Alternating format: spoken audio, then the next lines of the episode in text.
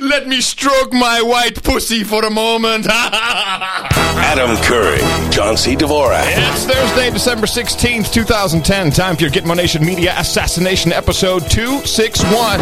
This is No Agenda. Finding the foots in a sea of disinformation from the Hilltop Watchtower Crackpot Command Center in Gitmo Nation West in the People's Republic of Southern California. In the morning, I am the former Soviet spy known as Adam Curry. And from northern Silicon Valley, where the sun is shining while the rest of the country bathes in snow, I'm John C. Dvorak. It's Crackpot and Buzzkill in the morning. And in the morning to you, my friend John. In the morning to you, Adam, and to all ships at sea. And to the boots on the ground and the wings in the skies, they are plenty and they are tuned in, listening, and of course our human resources in the chat room at noagendachat.net, all charged up and ready to go the way your government loves you. That's the way it's it's wanted, it's needed. So we have our first victim of see something, say something. No, really? We have Yeah, a just- we have a people should- I- victim? I- I'm gonna try- You're kidding me. This can't be I'm- true. I'm going to blog this probably. I should have blogged it a couple days ago. It happened two days ago in Long Beach. Some guy is in his backyard fiddling with his, uh, you know, the nozzles that you can buy for your hose that look, uh, you know, there's the gun nozzle. You squeeze it and it shoots uh, the Yeah, you it's, know. it's called a spray nozzle. spray nozzle. right. Guy's dicking around with a spray nozzle.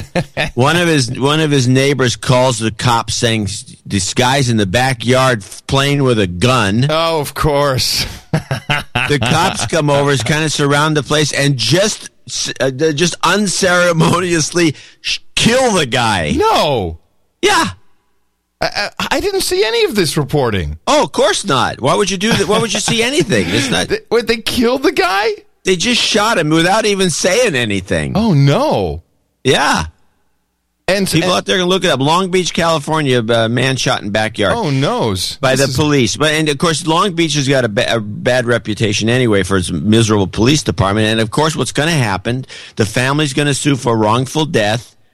The uh, Long Beach uh, city will pay, you know, ten million dollars or something, come right out of the taxpayers' coffers. Exactly. Nobody. Exactly. Then I'll be like, uh, hey, Mickey, um, can you just Nobody. fiddle with the spray nozzle? But the a point minute? I'm making here, nobody gets fired. No. The cops go on probation or something, and they'll have some bogus. Well, he was holding a gun. We thought. Nobody gets fired. Nothing happens. The taxpayers are out ten million dollars, and we go and we go on to the next episode of stupidity. Uh, and and of course this. The neighbor, of course, is, is at fault as much as the cops. Yeah, because it, this is the whole rat on your neighbor thing, and everyone starts freaking out and starts calling everybody about uh, everyone being a terrorist. Yeah, exactly. Well, you know, so Janet, I'm sorry, Lucy Napolitano. She's now we've changed her name. Uh, if anything, just to, to piss her off.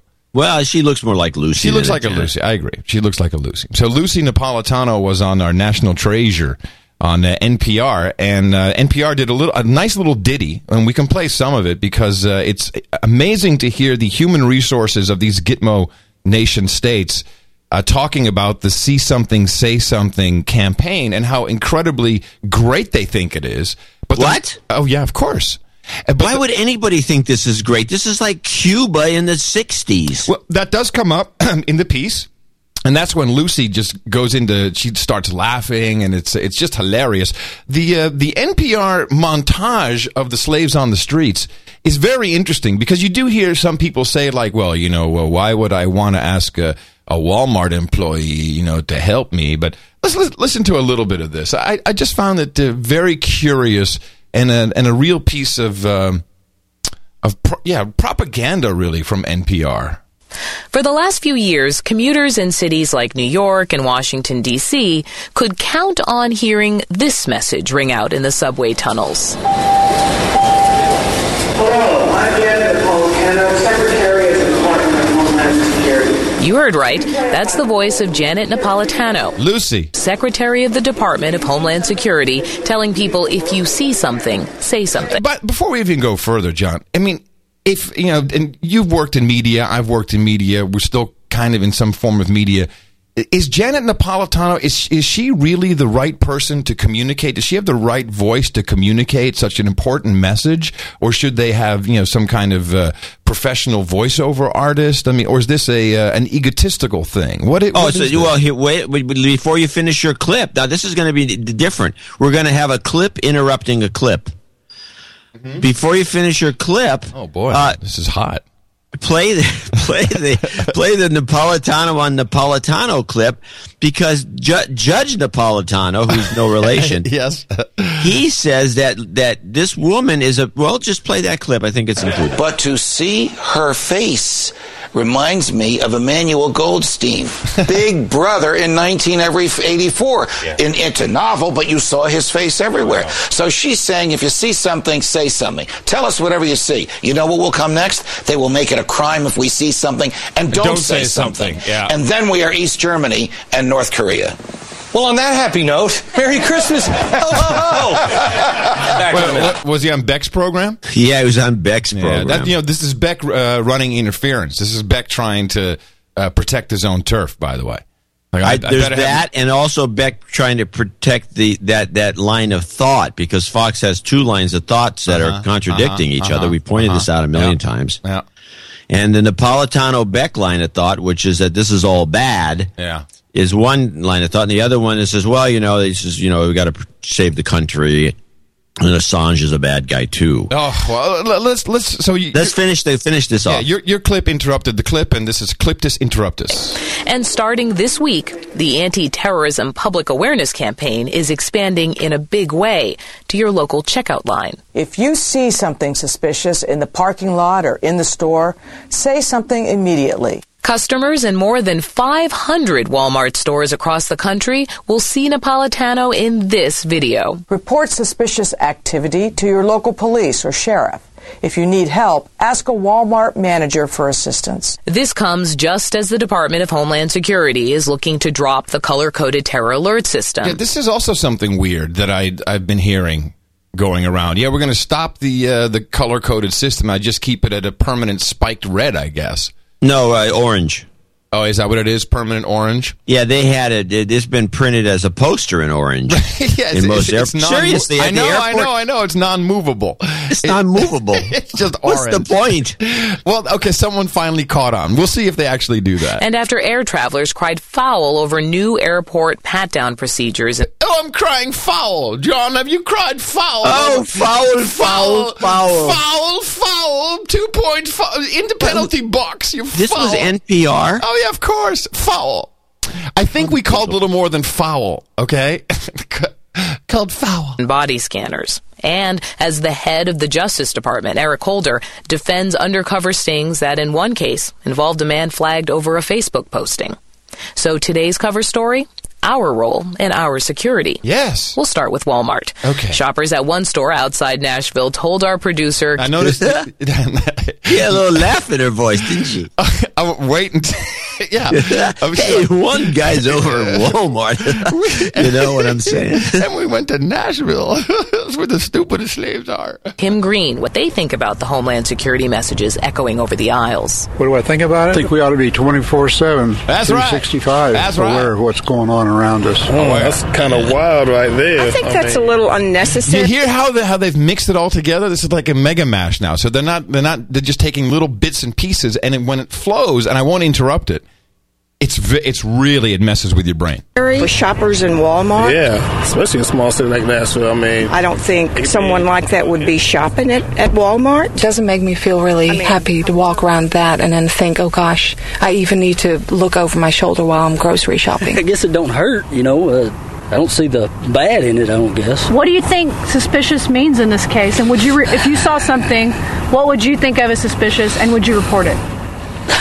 I guess that's a matter of opinion, you know. What I guess. know what I would consider to be suspicious. I guess 911's going to get overloaded now. groups of people in one area, Lingering around. behind the store, side of the store, could be in a car. Wow. It's amazing, isn't it? Isn't it? Isn't this This out- is unbelievable. I I, mean, whoever the, the audio uh, editor is, has got he's really come up with a new idea. Yeah, it yep. sounds like a conversation. Yes, and he's mixing it back and forth. He's going from one back. I mean, it's it. This took some work actually. This took Oh, some it, real it definitely took work. Yeah, let's keep keep going. Picking out goods to, to purchase, I probably would report something, but then I probably don't trust the people here that I would report it to. I don't think they would care either way. So And do you think there's any danger that people might um, sort of profile their other people? I'm sure. I am absolutely sure. no, I think You hear that? You hear how uh, profile other? I'm sure it goes. It's unbelievable.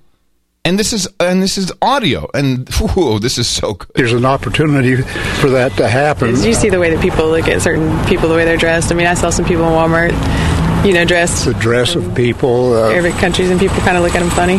Good grief. Walmart, usually a person in Walmart is on a mission to buy something, but not blow it up, I don't think. And if, if that's what their purpose is, uh, I don't know if they have clues that they're going to hit Walmart next. I don't know.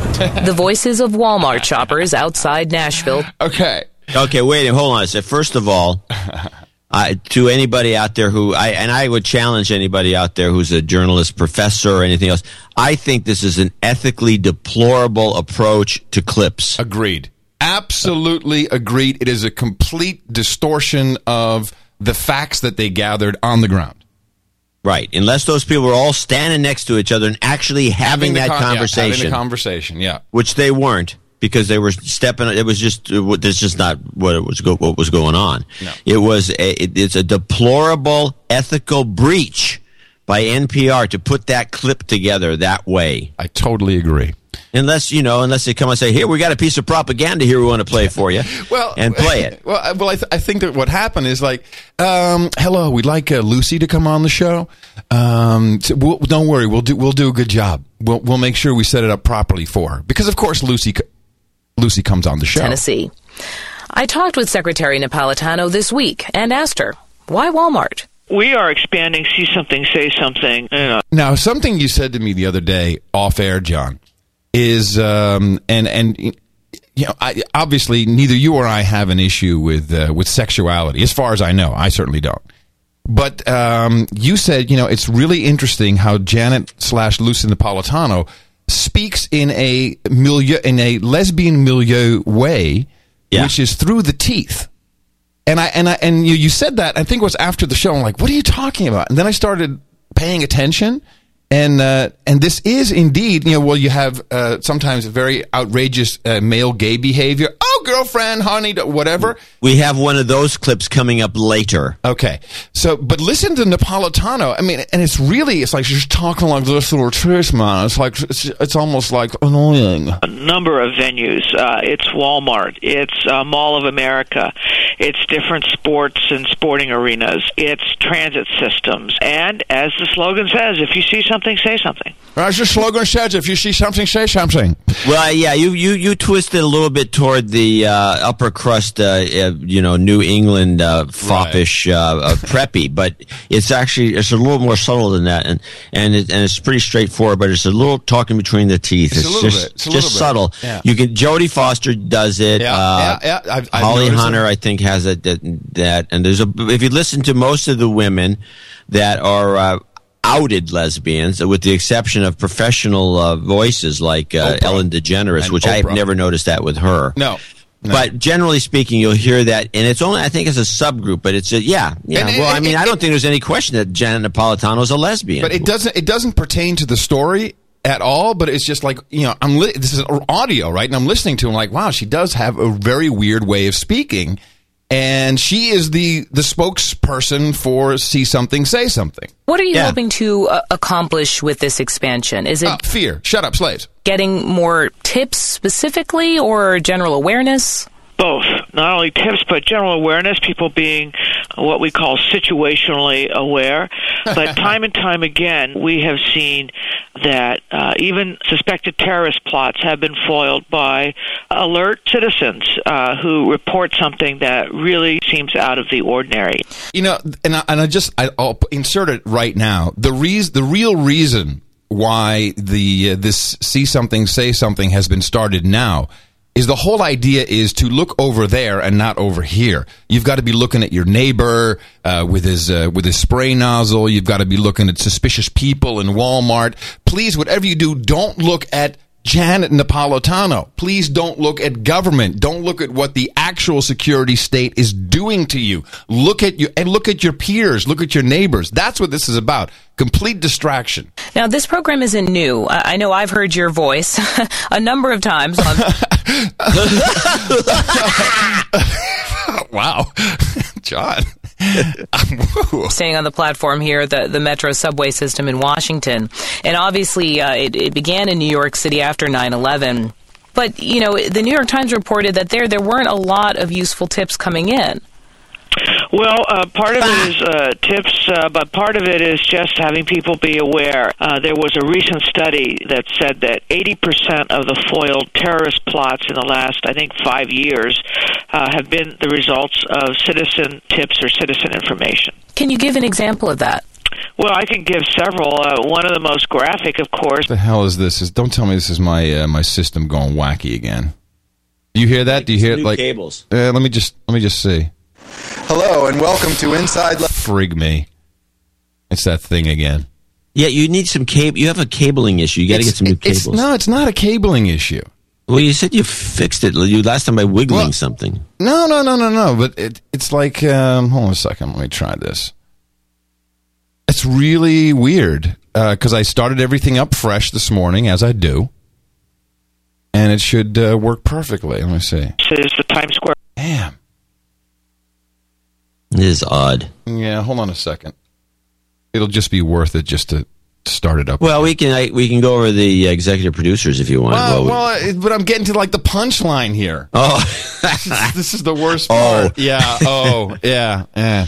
Hold on a second. Uh, the, we'll actually probably, I'll probably even edit this out for once. How annoying is that? It's actually kind of interesting. I'm sorry. It's not. It's not uninteresting to watch you struggle with uh, your what? What machine? I forgot. What are you running again? You running what? It's a Macintosh, I tell you. oh, a Macintosh. It's a Macintosh. Okay, hold on. Let me just let me just restart this. This that's really uh, very interesting. Why that's happening? reboot the whole thing. No, I don't. I don't. I don't. Sure sounds like a wire, though, doesn't it? No, well, it's a virtual wire in essence. Uh, well, maybe it's a maybe your virtual wire needs to be Right. That's exactly. some new virtual wires. That's exactly what I'm doing. Is I've got a vir- bad connection on this virtual wire. It's a cold solder joint. It's unfair because I get up extra early just to set up all of the routing and everything to make sure it all works. And then, you know, it works fine for weeks, and then all of a sudden you get this. Hmm, Hold on a second. It's almost it's almost re- restarted. But it, you already have to restart. I'm just curious. Okay, so I have to restart the um, the virtual router. That's really that's really somewhere the, the problem. But how can in- you be on the air doing all this? Oh well, I, I set up a uh, a fail-safe system so that at least we can be on the air when this happens. That that's good, right? Yeah. the o- the only thing is you can't play any clips, and so that's that. Oh, kind and the, our show has become dependent on clips. I think this is something we need to discuss. yes, we clearly have an agenda. I was looking at my clip collection because I'm putting together. I'm gonna I'm gonna kind of tease it in advance because it's gonna take me months and months to do this. Yeah, well, it, it, please don't threaten. Okay, stop threatening. I'm putting together a two-hour clip show. John, you promised this last December. It's taking me. I'm still working on it. It's not easy. These clips are very long. All right, I, I think we can go back to Lucy. I think we're ready now. Let's have a listen. Okay. Uh, a bomber uh, where you had a street vendor notice a vehicle parked uh, with smoke coming out of it and immediately reported that to a New York City policeman and we went from that cold report to apprehending Faisal Shahzad within 53 hours. The other five of the job was in 53 hours. Remember that whole false flag thing they set up at uh, Times Square? That's what Yeah. she's out touting. That's what she should say. yeah. In fact, Well- it took us a lot longer than we planned. exactly. It reminds me of the kind of citizen surveillance system in East Germany. I mean, I, I love the laughing. And then What is she laughing about Well, constantly? I thi- I have the feeling that they they had a pre-interview. And and because she keeps laughing and she's like, well, maybe Lucy's a laugh riot in private. Well, Lucy's about to laugh too. And the whole fun thing is, she's like, it sounds like, I mean, it's so ridiculous. It sounds like East Germany. Like, I can just see the meeting before. Like, okay, oh, listen. Um, I think you should bring up the East German thing. Oh, yes, be very funny. Okay, here we go. uh, with smoke coming out of it, and immediately reported that to a New York City policeman, and we went from that cold report to apprehending Faisal Shahzad within 53 hours. It reminds me of the kind of citizen surveillance system in East Germany. I mean, essentially, you're asking people to keep an eye on each other. I think that's uh, a little extreme. Uh, what we're asking is to do what citizens in this country have been asked to do a lot of different times. Is uh, rat on your neighbors. Which is to be aware, to report things that seem awry, uh, out of the ordinary, report them to appropriate security force. John, you've uh, been around on, the, on, on in this nation longer than I have. Is this uh, uh, something that you've been doing ever since your childhood? Is this what uh, citizens have always uh, done? thinking on the yeah. Is that? I just want to check. Just want to make sure. Because, No. uh, Lucy No, says what- it's so. Lucy says that's- so. She doesn't know what she's talking about. The, the thing she mentioned, by the way, I got a kick out of the fact she mentioned East Germany, which is what the judge in Napolitano mentioned. Uh huh.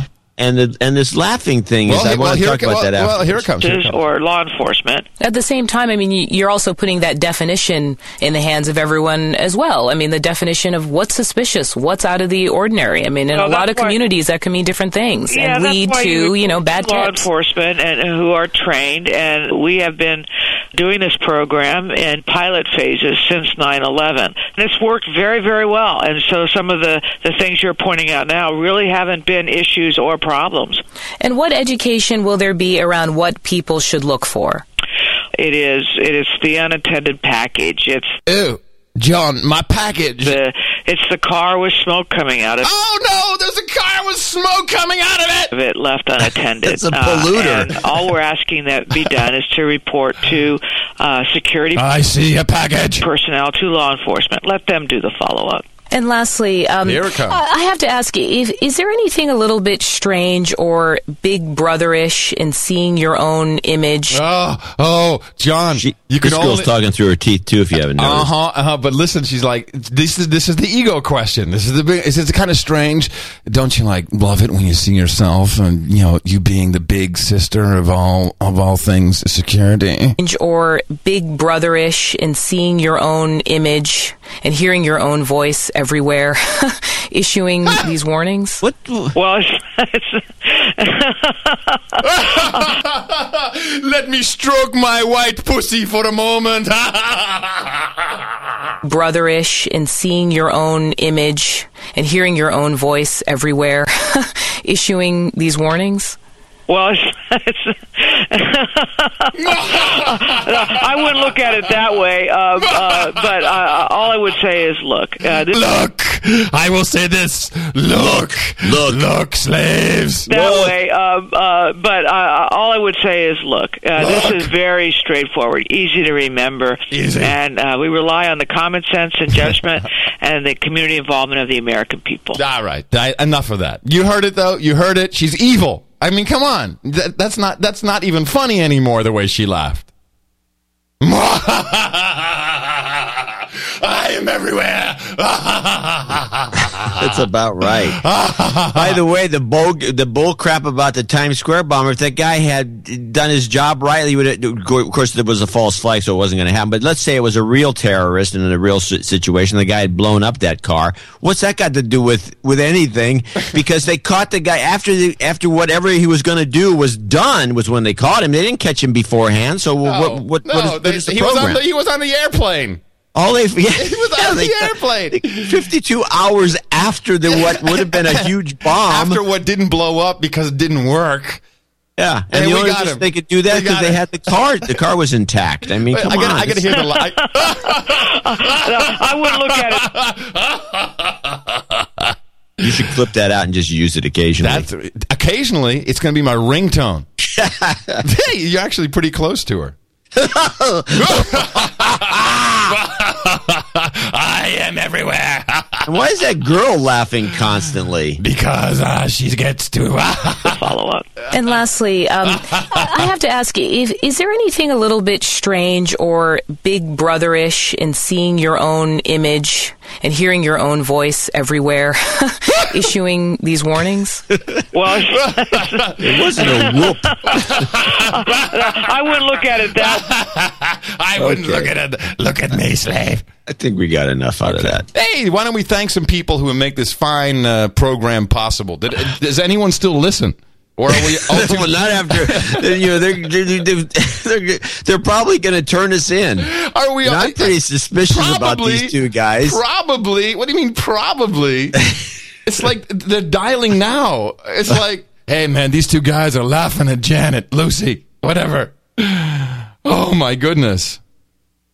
Wow, okay, wow, wow, wow, So wow. we got one executive producer and two associate executive producers for this show. Uh, Yay, nice, nice, nice. Our executive producer is Will Lysick.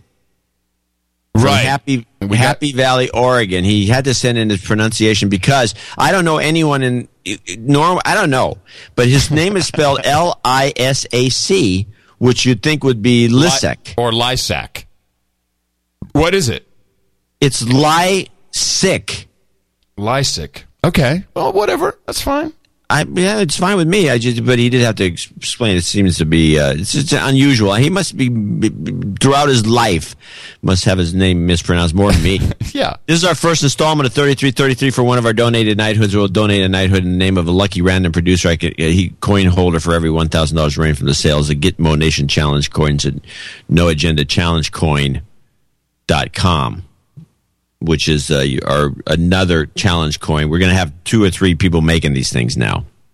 Yeah. And by the way, we are no longer. We're we're- actually Eric the shill has gotten uh, all the coins from Paul Couture that he never shipped, and uh, and we're going to have to make some more coins. We Adam and I are taking out of our funds. We are spending the money, and we have to cough up a little more for let, some let- international. let me say let me say that all said and done with um, with uh, the money we did not receive this thing is costing us 10 grand minimum So we are now uh, we are absolving ourselves, and you can go to Will's uh, site, which is noagendachallengecoins.com, and but we have nothing to do with it, and uh, he's going to donate to us. Uh, uh, but we we if if Will doesn't ship coins. You, you have to take it up with him. Yeah, uh, we- and we're not. We we did because we over promoted the Paul yeah we, we totally over promoted it and so, and so we, we feel responsible. So we're going to take take the hit. yes Okay. so everyone i think everything's been sent out by the way thank you eric Except the foreign guys. The, the, Eric foreign, is, foreign guys is coming yeah but thank you very much eric the shill for all the work you've done on that Luckily, Eric the Shill, by coincidence, is uh, been in the mail order, or the, he used to. Him and his wife used to do a big eBay business, and he's done that stuff, so he's he can do it. They have a he's a he's a he's a mail order bride he can do it.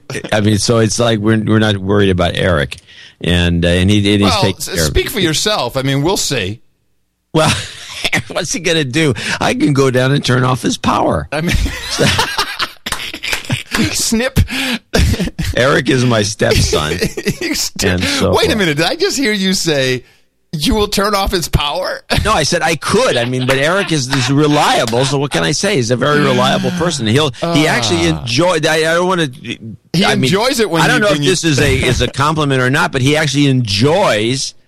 Because he, I think he did. A, he worked in a couple of companies where he did customer service. Yeah. He actually enjoys customer service. It's like okay, nobody else in the family does. Let's put it that way, myself included. I hate it. Okay. Yeah. No, it's, Okay. it's not for me either. Anyway, let's let's move on with uh. Yeah, we got. John Smith from Alpharetta, Georgia, two hundred dollars. Special thanks to Mimi and Miss Mickey for letting you guys work on Thanksgiving. Add a little bonus uh, this month, hundred bucks more for the listeners. While Adam and John watch C-SPAN, so you don't have to. I don't.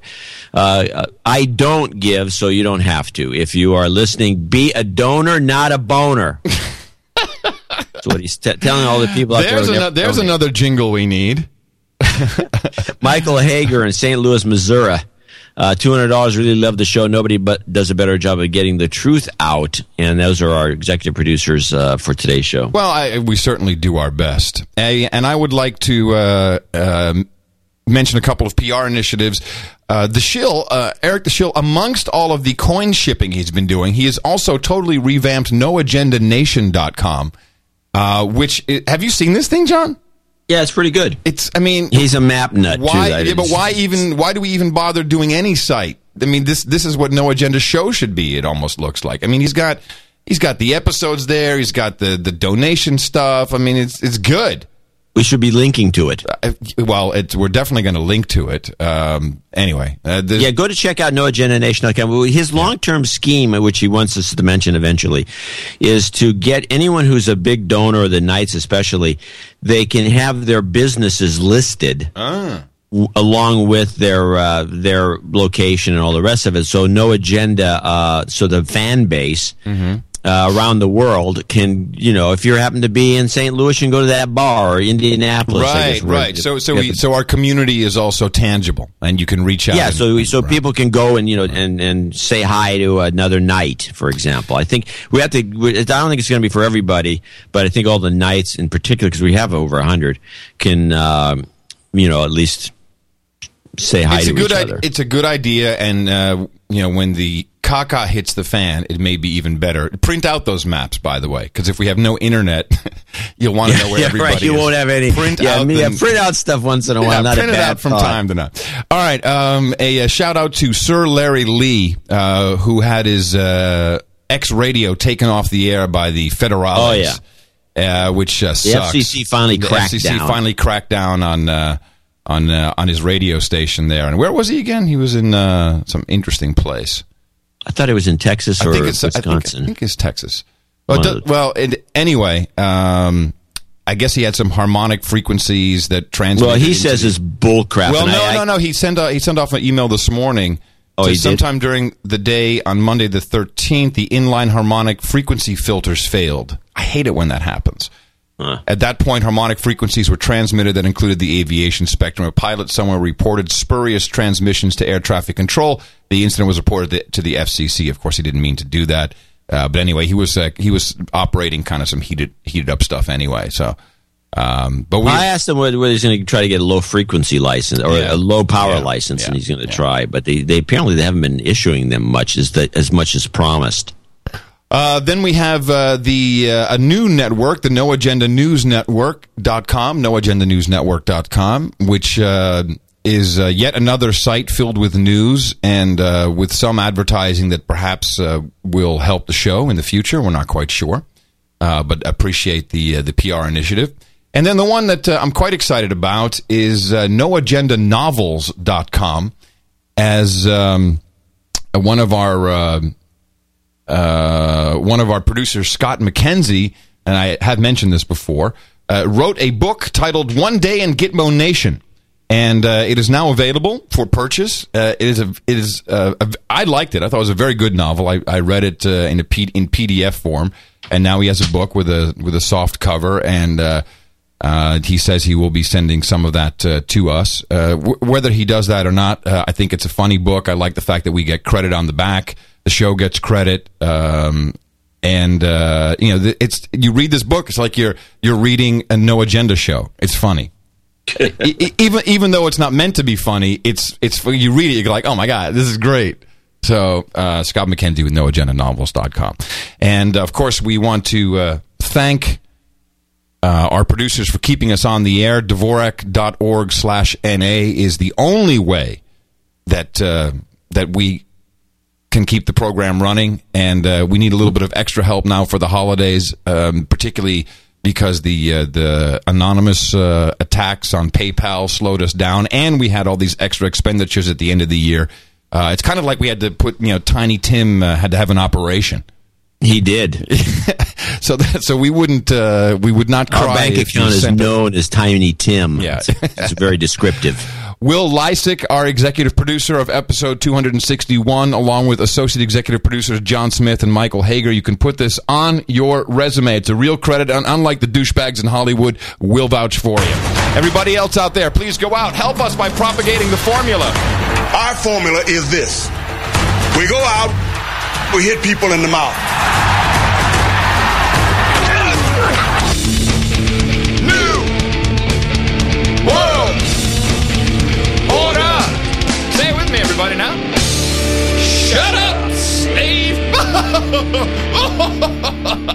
I gotta clip that out, that Napolitano laugh. It's funny. Did you hear the? Uh, I played a song this morning. I just got to play this because I, I. It's very short. I guess it was from some TV show that. Uh, well, I'll just play it for you. Slaves built the pyramids. Slaves built the Parthenon. Slaves built America. Slaves, this is your song. Thank you. Slaves. Yeah, I heard that this morning. I like it. Who is it? It's uh, was, Thank you, slaves. Slaves, this is your song. Thank you. It's some kind of like a TV show um, that doesn't exist anymore. Uh, it went off the air, but they did stuff like this. It's kind of like a Sesame Street on acid. I'll, I'll have to find out. I love it. Well, you know, it reminds me of a show that they took off the air years ago, Mm-hmm. which was done by Jim Henson when he was still alive, I think. And Mm-hmm. What was uh, it called? was, it was what? What was it called? It was called Dinosaurs. Oh, okay. No, that's not. and it was only on for like I think it was on for about three seasons. It was on obscure stations. It was on uh-huh. a lot. It was syndicated, Dinosaurs. and it was these guys in these huge di- dinosaur costumes, and all the material was Gitmo Nation type material. And Jim Henson did that, huh? Yeah, it was. hil- And it's one of the. It's a great kid show. It was designed as a kid show, and it's, that's where the line uh, "I'm the baby, you gotta love me" Uh-huh. came from, and some of these other little one-liners that float around the internet. But uh, it, if anyone wants to go rent something hilarious because of its Gitmo Nation nature. Uh, you know, there's like a Big Brother on the TV all the time. The news guys come on. They say this is our, you know, the phone. This is the the news that the you, we're, that we're told to give you, and all this kind of thing. It's very subversive, actually, for a show for kids. Yeah, the uh, the chat room's going nuts. They all remember it. They all are like, yeah, yeah, yeah, that was awesome. I, I think we should start with just a quick update, John, on uh, on the two to the head. Uh, we don't play the jingle, uh, but we don't have to um, because, uh, of course, I had a thesis uh, on uh, the last program about Mark Madoff, which, by the way, I I uh, I, I ran it by some uh, a lawyer, like a huge extremely wealthy Gitmo Nation entertainment lawyer, and he was immediately, oh yeah, pff, right on. Uh, Mark Madoff, of course, uh, you know he apparently committed suicide, and uh, uh, and now they he's now they they secretly burned him. Right. Well, well, you immediately said, "Oh, watch for the cremation." Which, and uh, by the way, I believe that uh, the Jewish tradition is not to burn. Right, he's Jewish. You don't cremate. you don't That's burn. the joke of it. Because we got a lot of email. Everybody in the world wrote us and twittered us. Oh, you called it. You called it. You called it. But you know the thing is, but we still there's still some breakdown that we need to do because I came up with a couple more thoughts on this. Let me give you one extra one that I forgot on the last show is that his wife and she was in uh, she was at Disneyland with their other child. Uh, she actually legally changed her name from Madoff to Morgan right. a year ago, which of course Yeah. is what you need to do. I mean, you, And you got to do it way in advance. I mean, this is a two-year scheme. Of course, of course, it d- doesn't just happen. And and the um, his father-in-law, which is his his wife's stepfather. This guy, I mean, he is connected to so much Gitmo Nation stuff. I got some links in the show notes. You can just go take a look at it. Um, that he was completely complicit. Uh, He's a part of the deal. No Well, doubt would- about it. I would assume there's a lot of people part of the deal. Yeah. But I was thinking about a couple of things that that that are anomalies that also fit into this puzzle. One is that you have to remember that Bernie Madoff was one of the uh, he w- one of the people he invest or one of the groups he invested for was the Russian mob. This came out early in the discussion, and they always say, "Oh, the Russian mob's going to kill him now." But he, we don't know that the Russian mob didn't get their money back, and he was tight. He, we don't know that he wasn't working with the Russian mob to, you know, the money wasn't going to partly to them because we knew it was some of it was going to Israel. So he was involved with with a mobbed up group, you know, the Russian mob, one of the nastiest there is, and with connections everywhere. And they could have been responsible for setting up the whole scheme. A and there's also the Israeli intelligence, which he is supposedly involved with, which was also a group that could set this kind of thing up easily. So I mean, it was it wasn't. You know, it wasn't an impossibility. I, I was looking at the Yahoo story comments because sometimes in the comments, especially on the, today's internet, Yep, you get yeah, a lot of people true. who have insight and, and or comments that are like, "Oh, this is a good idea." And there was two or three people that picked up on the on the "Oh, he's not dead." Uh, thing. And then one guy went on and on about how he's now having a meeting with uh, Ken Lay. but Yeah, but anyway, he uh, he didn't. Who's changed his name to uh, Morgan uh, Lee Canners. I, I forgot. He's got some some information in there that may or may not be true. But he and he also says that Madoff is probably in Israel s- s- sorting out the bank accounts as we speak. The the uh, the kid. But when somebody pointed out that that funeral home where he was cremated uh, had it's. Well, I looked it up and tried to find some you know something in the background that was sketchy, and somebody did have something. Was this the same fu- fu- funeral home that took the dead comic that was supposed to announce a uh, a funeral for him, and then they haven't done anything in four months? and I was- don't know. I don't know anything about that. Well, so the but I would I think that you know there's probably a good connection between the funeral home and some past other weirdness that because these guys have to be reliable Well, if you're going to pull just this off. just go look at any mob-based movie. They're always in the funeral home. That's where that's where they have their meetings. Yeah, they're always in the back, around standing around some body having a meeting. And what's so funny about this particular thing, nobody in the mainstream media, of course, ever would bring such a crazy idea up. No. And and the fact that the public doesn't bring it up is actually more surprising because there are so many movies, TV plots, you know, uh, I mean, you have seen this phony, phony. I mean, the the movie, the Sherlock Holmes film is one of Exactly. these. So so so let me. So here's a crazy thing. So um, at uh, Mickey's Big Expo, which was Sunday, the uh, the art club in Los Angeles, which was a huge success, by the way. Uh, she had a lot of art buyers, and this one guy, uh, I get called over by his wife. I had not met him. He's a very high powered lawyer in uh, Los Angeles. That's why he was there. Like, we'll sell this guy some art. And, um, he says, "Hey, um, I hear you don't like uh, the scanners." I'm like, "Oh, I'm being set up here." Said, "Well, um, well, you know," I said, "Well, you know, I." I I, so I start. You- you I- had the I- talking points I memo had in the- your head, I I had hope. the talking points, right? And I lay in about dosimeters. He says, "Well, you know, I, I can actually, I think I can uh, probably prove to you that these are safe." I'm like, "Wow, this is going the wrong direction." And uh, I said, "Um, really?" He says, "Yeah, because I represent uh, Rapiscan." And uh, we, uh, actually, I represented them in a $129 million lawsuit against L3 Communications. And, and so now I'm like, oh, really? Well, that's quite interesting. Why don't you tell me? You okay? Yeah. Oh, I sound like you fell over. no, thing fell off the shelf. And uh, so apparently, remember I, I tracked down those patents. So they uh, together they bought that company that had the patent for uh, backscatter. Yeah. and uh, they had divided up the market. But then L3 decided to just ignore the uh, the agreement they had, and so then Rapiscan sued them for 129 million dollars and won. And I'm like, wow, this is pretty interesting. And I said, well, you know, and then, then I started the Michael Chertoff thing. And he said, yeah, you know, the, who you know who the CEO is? I said, yeah. I said, I know he's the, he's the, he's the guy, Deepak Chopra, but not the Deepak Chopra, the healing guy, but he's the guy that went to India, so, you know, with, with Obama. And, and now, so now I got some credibility. Now I got to get the guy out of whatever he's talking about because I got to sell him some art. I don't want to argue about these scanners if they're good or not. And then I said, "Hey, let me tell you something else, man. That Mark Madoff, he didn't commit no suicide. He's sitting there laughing in Paraguay right now." And the guy looks at me straight in the face, and says, "You're absolutely right." I'm like, "Wow, absolutely right." he said, "You're absolutely right." I'm like, "Okay." So these guys know that uh, that stepfather, by the way, the uh, his his father-in-law, London is his name. He represented Spiro Agnew when uh, he faced criminal charges. wow. Mm-hmm. That's a good one. Yeah. Uh, attorney for Jackie Onassis when she had to restrain that crazy photographer. Uh, the guy's been around. He's been around. He's been around. He's been around. Anyway, um, so yeah, it's uh, pff, no one. No one does that kind of analysis. You're absolutely right. No one does it, and it doesn't really matter. Other than that, I look at some of the comments and I'm like, oh, it's so sad, so sad for him and for his family. They're laughing at you. They're laughing at you in Paraguay. And she's probably already down there now. Oh, watch for this. I, I want to be left alone and uh, I need to go on a vacation of South America with my children and just, we have to collect our thoughts.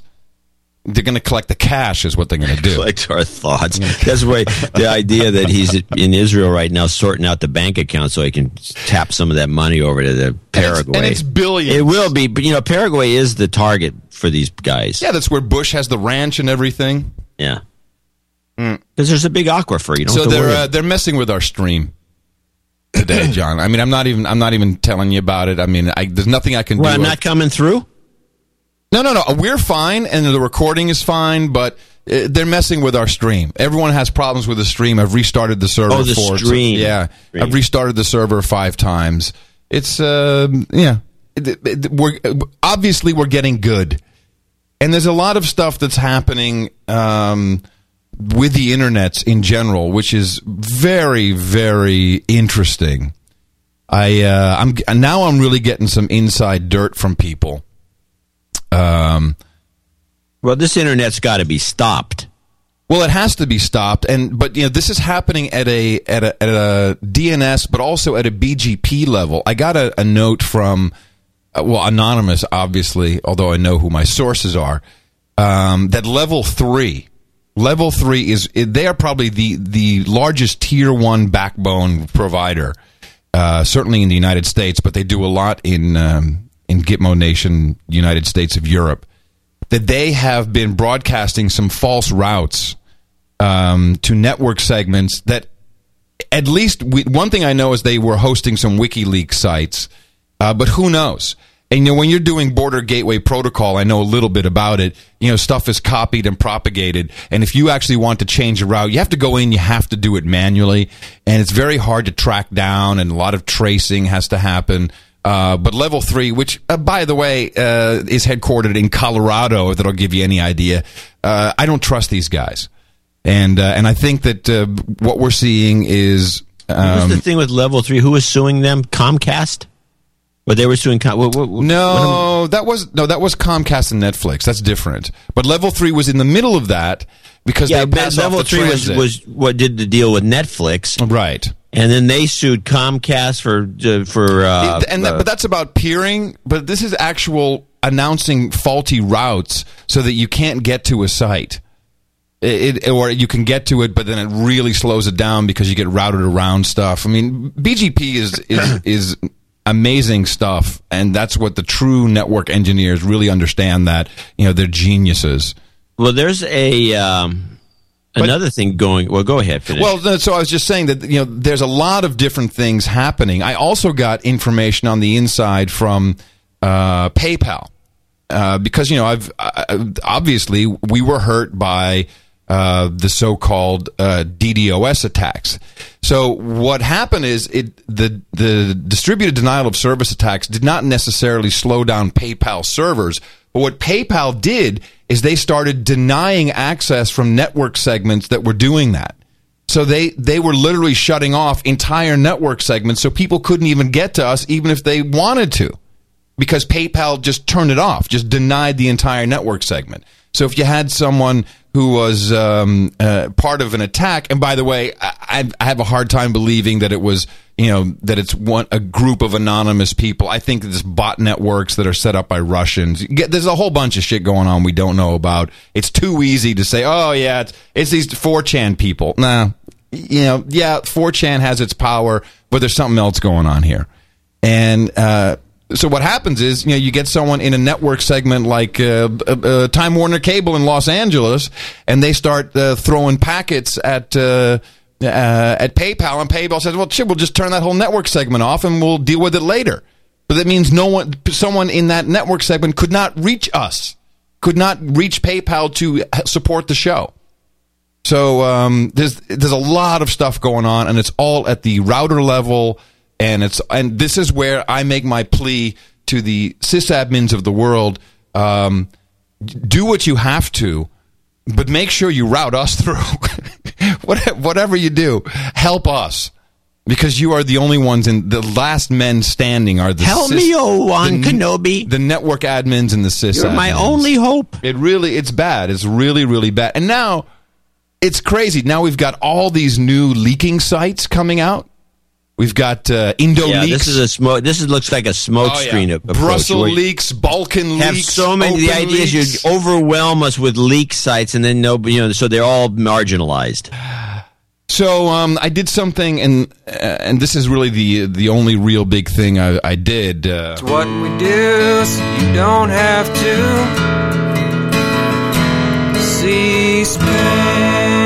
C-SPAN. So there was a forum on uh, C-SPAN, and I watched the entire thing and pulled a couple of clips. And this, uh, f- have you ever heard of the Schieffer School of Journalism, John? Uh, is that something Bob Schieffer set up at some college? Yeah, Bob Schieffer has the Schieffer School of Journalism at. This, is- by the way, this is a big trend uh, nowadays. There's a new uh, thing, a new thing opening up. I'd love to get a, a, a position in one of the colleges or universities with this title, which is a professor of practice. ooh, and they- that's like entrepreneur in residence. professor of practice are these like guys who actually did something for a living and now they're teaching about it uh, or or coordinating a a, a, a, de- department Right. and, uh, And they so get paid for it. A lot of stuff yeah you get paid for it and you get health insurance Uh-huh. and Yeah, uh, yeah, yeah, you- absolutely. and uh, these are cropping up everywhere because the university system is turning very mercantile. And uh, so I wouldn't. This, so Bob, I mean, we're going to see a lot of this. We're going to see, you know, the uh, the Geraldo Rivera Department of Journalism, you know, at the University of South Texas. Oh yeah. Well, th- well, this is actually it's TC- TCU. There you go, Texas Christian. Texas Christian University. So you have the Bob Schieffer School of Journalism.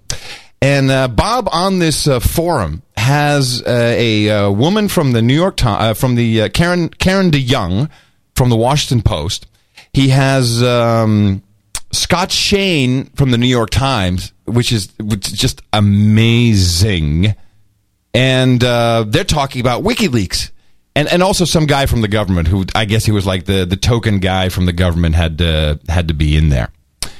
And um, so I'm I'm watching this, and the whole thing is about WikiLeaks. Is it journalism? But really, what happens is Scott Shane from the New York Times starts explaining how it works, and the I'm, I'll just say it up front: WikiLeaks is not we- leaking documents to the public on the internet. They're just not, and th- these people will confirm what I'm saying here. They have a, an entire system, agreements with uh, the New York Times, with the Guardian, Le Monde, Le Pays, uh, Das Bild. Uh, they had they. That is Der Spiegel, isn't it? I'm sorry, Der Spiegel. You're right. They have all these agreements. They were preset. They have release schedules. This is WikiLeaks is mainstream media. It is a mainstream media organization, and you will hear these people actually say they don't even leak two percent of the documents to the public. And by the way, they have uh, the ability to do public relations better than most mainstream media outlets. Yes. Here's Scott so Shane. here you are at the New York Times, and this stuff comes to you. Uh, what happened after that? How did you make a decision, the editors at the Times, uh, to accept it? And what did you do with it after you got it? What happened between that time and when we first began to see it show up in the New York Times? Okay, so now he's so this is Bob Schieffer of CBS News.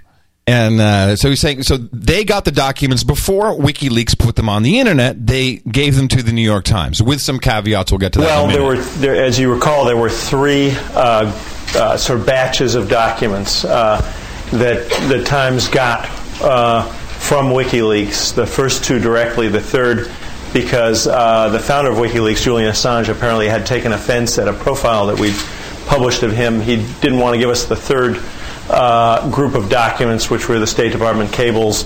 Uh, but the I found that very interesting.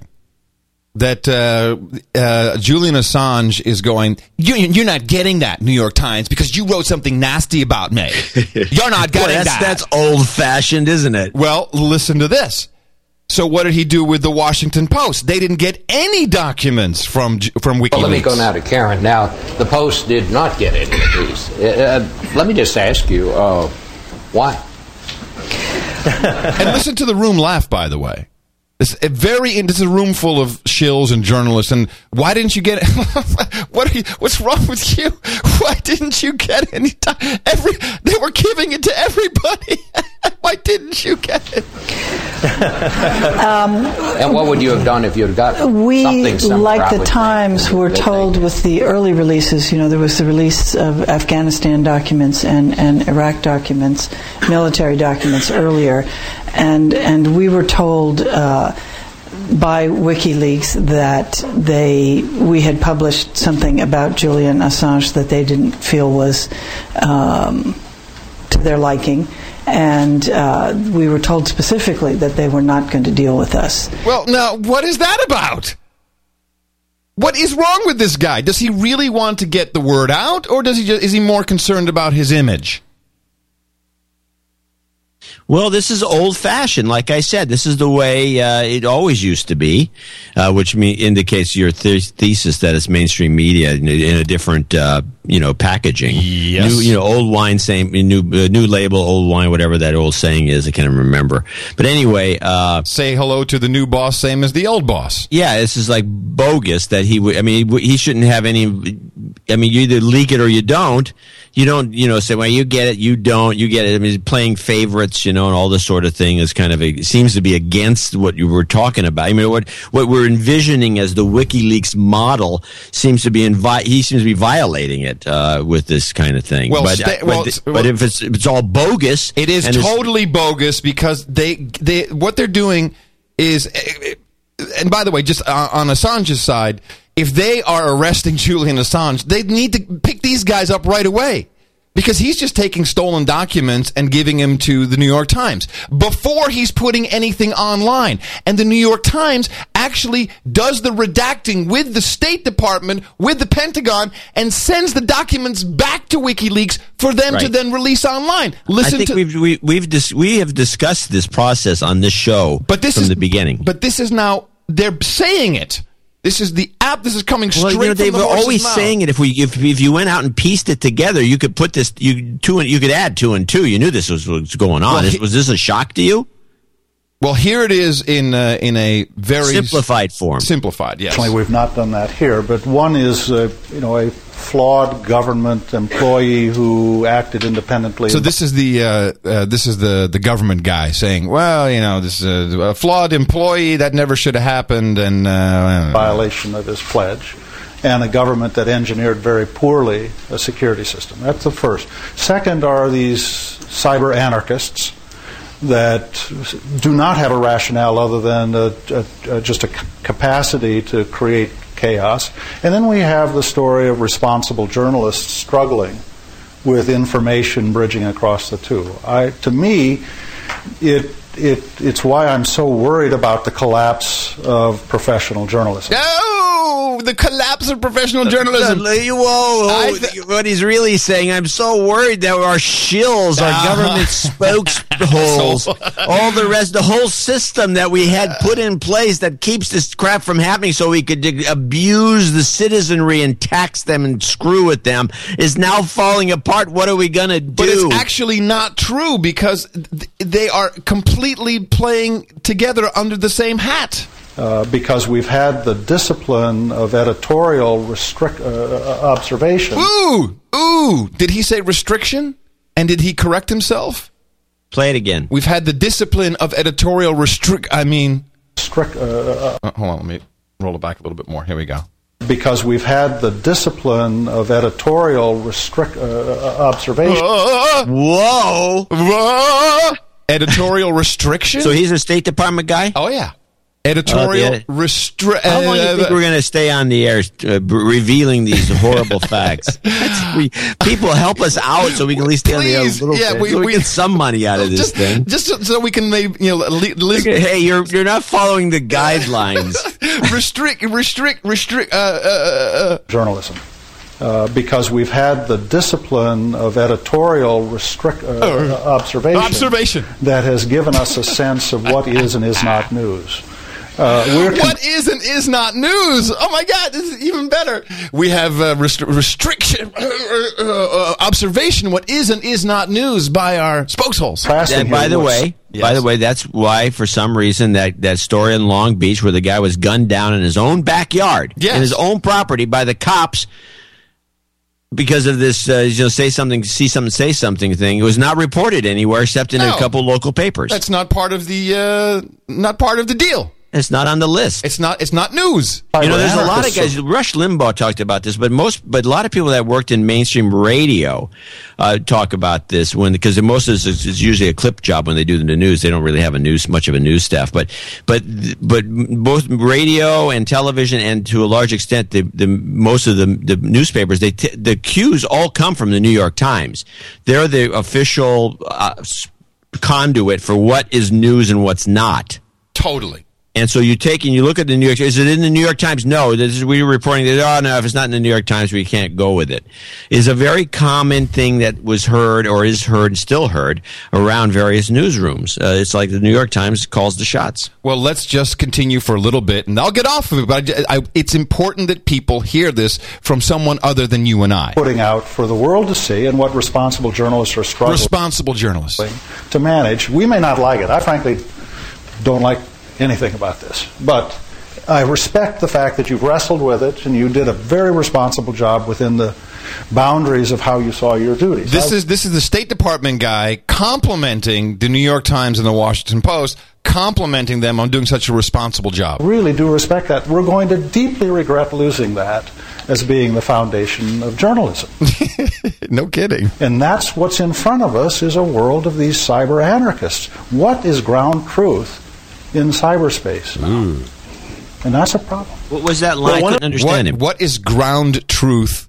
As in ground zero, ground truth in ground truth. Ground truth is what. Wow. in in cyberspace. Yeah, that's a meme. Could be a meme. Could be a launch here. Let's uh, continue. One of the most interesting things to me um, in this whole episode. This is the New York Times guy, Scott Shane, and something that's sometimes gotten lost in the reporting. Um, you often heard on the radio or TV. WikiLeaks, the organization that released 250,000 dip- secret diplomatic cables. Um, in a limited sense, that's true. They l- released them actually initially to a number of European publications. I just want you all to understand what's going on. Okay? The media is making it look like WikiLeaks are these tremendously great guys. But it's all just mainstream media, and if the the the best way to get false information into people's heads is to say it was leaked. This is this is, this is like the oldest tactic in the world. As far as we know, they got these. Uh, you know, just I don't know. I don't have any inside knowledge, but it appears they got them in May or June.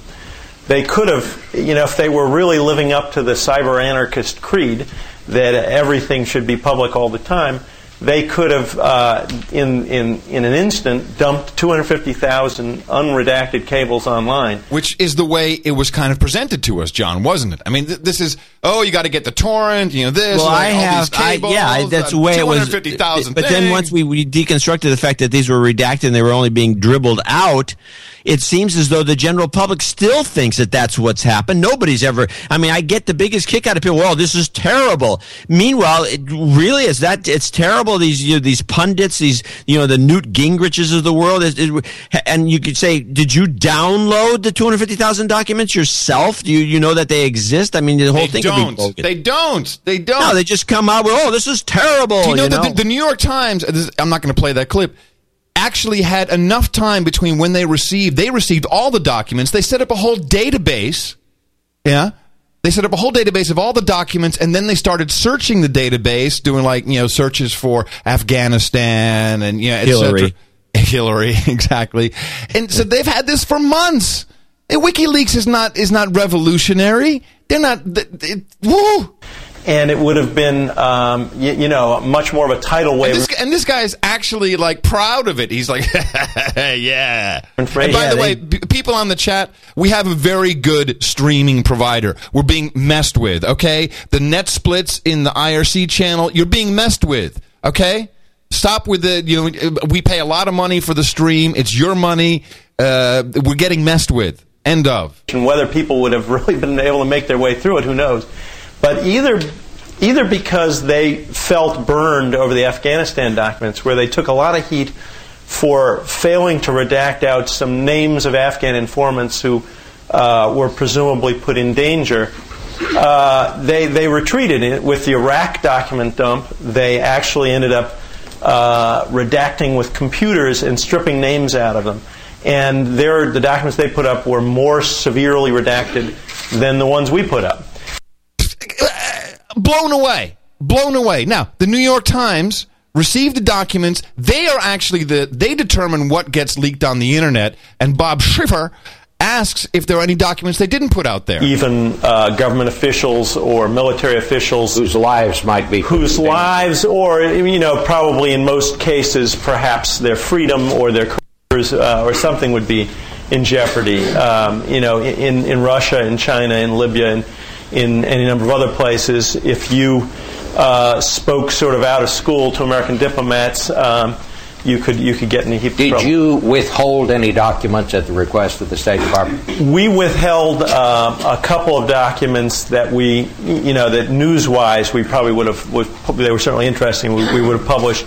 We, Why? we didn't post them at all because, you know, there was a strong case that they would damage. Uh, you know, in the case of one that I'm thinking of, uh, American, in, uh, a sensitive um, intelligence cooperation program involving another country. What? the New York Times has something newsworthy they're withholding because the State Department asked them to, and WikiLeaks did not put the document online because the New York Times said they shouldn't. What is Well, this? that- that- what- that's it. What You is? just- you- well, you hold on. summarized the whole What is issue. this, Scott Shane? Is he a Soviet spy? And one other uh, small point is, uh, you know, and this is a fairly extreme example, obviously, but I spent a few years living in the Soviet Union. Oh, okay. I just want to make sure. Of course. Listen to this guy. And they used to have uh, an agency called Glavlit, which uh, was essentially the official official censorship agency. And they had a big, thick book of everything that was banned. And the guy is a Russian spy. He learned in the Soviet Union where he lived and worked for the Ministry of Truth. All right, I'll wind it up with one final clip. A question. uh, what do you say about this big giant book? Finish it. Screw the book. Come you don't- on, I want to hear the rest of that clip. Really? Oh, that's kind of Yeah, cool. they had this big giant book. Okay. thick book of everything that was banned. And uh, government had sort of the upper hand in that society, so the you know the fisheries ministry put in there that uh, if you know that dumping fish uh, into the ocean waste you know was a state secret, and pretty much everything got to be a state secret after a while. So there's you know, and when you ask should the bureaucrat have the have the last word on what's classified, or should a journalist? And why, you know, many people have asked why why is a why are journalists appointing themselves as the arbiter of what should be secret? well, you know, I, you know, we are imperfect at it, but so is the government, and I think it's in this sort of interplay and this tension that exists in in the way we run our society that you know. Generally, we sort of muddle along. That's enough. uh, We've heard enough. So the He's only basically saying that you can forget about getting any kind of real uh, information from today's media. Yeah. But, uh, but that you know how long has that been going on? So so wait a minute. So here's the final clip, and then I'm done with with this, and then uh, and then I think I've made my point. So the final question, which is a good one from the audience, is: uh, Hey, did anyone you know did anyone like pay WikiLeaks for this information? Any of these pre-approved? Uh, oh, we like you enough to give you some of the information, but don't write nasty about Julian Assange, otherwise we won't give you any more information. Did anyone pay for that? Three related uh, questions. One, did any of the publications uh, pay uh, WikiLeaks uh, Now listen to the fumble. for any of the material? Secondly, um, Let, us Is- just answer. Let, Oh, right. say- All right. Is that true? Well, you know, uh, to my knowledge, the answer is no. Uh, To my knowledge, the answer is no. To my knowledge, I don't think any of the ones we've been dealing with have. I don't think. Hey, there was there was the Wall Street Journal, I believe, reported that they were once offered a deal where if they broke an embargo on the documents, they would have to pay WikiLeaks $100,000, and they refused to enter into it. It wasn't exactly an upfront payment, but it was some kind of scheme where they'd pay if they published the documents before a, a particular date. But that was never, I don't think, part of our deal. And I, I don't think it was part of our deal. We have a deal. He never said no. Part of our deal. Part of our deal. Well, there was a deal. Then. Yeah, of course there was a deal because no follow up douchebag. I think part of our deal, and so we've never entered into any kind of, uh, you know, uh, uh, monetary agreement with WikiLeaks. second let- let question. me- All right, all right. So uh, there you have it. Min- So to summarize, my friends, and this goes for everybody who's interested in this, WikiLeaks gives information to the mainstream media. The mainstream media goes to the government and says, "Hey, how about this one? No, not that one. How about this one? Mm, cross off those names. Okay." Then they publish it, and then you, they give you, it. you, you have to admit it's kind of amusing that they, they clear they said when it, when Hillary came up, yeah, yeah, you can go with that. Yeah, of course. Is it? Well, that's Hillary. Go ahead. Now, I will say one thing about redacting. Redacting is actually is worse than not redacting because it tells the person who was redacted, "Play along, slave, or we're going to reveal your name." It's it's much worse than redacting. It really is. It's and it's it's a No, form, it's much worse than non-redacting. yeah, no, non-redacting. I'm sorry. It's a form of blackmail over all of these people. Everyone is The now- whole thing may be a blackmail scheme for all you know. Totally. But uh, whatever it is, it's not uh, the heroes of WikiLeaks coming out and going, "Yay! Look what we're doing!" Because they're not. They're just not. They're not dumping big documents. They're not. They're just not doing it. They're not. All right. And of course, give it to the Guardian because they know they're going to play it up. Of course. The Guardian, they you know, well, they take everything so seriously. well, they're very important. very important. oh, look at this! Look at that! We are so in. We're so incredibly important. I tell you, that's who we are. We are the Guardian. And remember the slaves. Tell everybody. Listen to me, Hatcher. You gotta tell them Soylent Green is people! Did you finally watch the movie? Yeah, yeah. A million people sent me the, the a link. So of course I watched it. It was great. It was great. it's one of the best movies ever. it's great. Soylent Red and Soylent Blue and Soylent Green. Yes. and Soylent Green is so delicious. So we have to uh, get into our uh, donation segment, but I want to kick it off with something that uh, was brought to our attention. I don't know if you actually really keyed into it, John, uh, about uh, Jimmy Wales.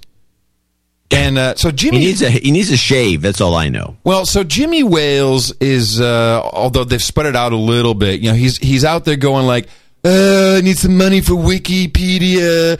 Uh, donate. We have no agenda. Uh, give us some money. Okay. Well, they have an agenda. Well, of course they have an agenda, but um, I would like to bring your attention to uh, Jimmy Wales, who is featured in an entire advertising campaign for Swiss watches, Maurice Lacroix, and um, and it, it's okay if it's Jimmy Wales, but he's using Wikipedia in in his pitch, and so you'll see yeah, some people call it impossible.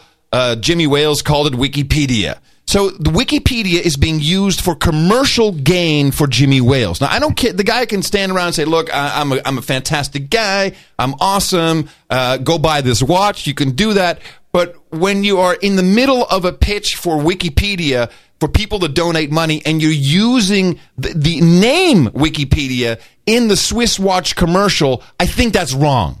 What do you think, John? I don't really care. Well, but let me play the commercial. This is really cool. Here it is Wikipedia, Jimmy Wales. This is the Maurice Lacroix commercial. Hi, I'm Jimmy Wales, the founder of Wikipedia and ambassador for Maurice Lacroix. He's an ambassador. He's an ambassador for Maurice Lacroix. I'm an amba- I'm founder of Wikipedia and I'm ambassador. Authenticity to me uh, means just being who you are. Yeah, it's like a, a money grubbing whore. Um, you know, very simply, um, you know, follow your convictions. And now it's like the photo shoot, and he's looking cool, and man is awesome. in, in, the, in the people that appear in the advertising because they've got to be people that have uh, a depth to their personality. They've got to have substance. So, for example, someone like Jimmy Wales, he's always stuck to his convictions and he is the man who, who he is today because he's done that. He's amazing, I tell you. Jimmy Wales is fantastic, and therefore you must buy this watch. Now, who else in the uh, in the money begging community do you think uh, is also featured in this uh, in these fine commercials? What Bono. other- Close, close, close, close, very close. I'll give you a point. Here he comes, ladies and gentlemen. Stand by. Who could it be? Who could it be? Hey! You know, I'm interested in whatever I become involved in. Like that's the truth. But and um, you know, they showed me the watches, which I thought were beautiful and cool. You know. There you go, Sir Bob Geldof. Of course, makes so much sense. Bob Geldof? Sorry, I don't know who this guy is. you don't know Bob Geldof? No, I don't know Bob, Bob Gel- Geldof is the Should guy always sitting. Is the guy always sitting next to Bono at USA for Africa? Oh, that guy. Yeah, that guy. Why didn't they get Bono? Well, Bono doesn't need the money. Bob and, and Jimmy need the money. I guess. It's unbelievable. And what are Well, we I doing? got close, didn't I? When I hit the Bono guess. You were very. That's why I said you were amazingly close.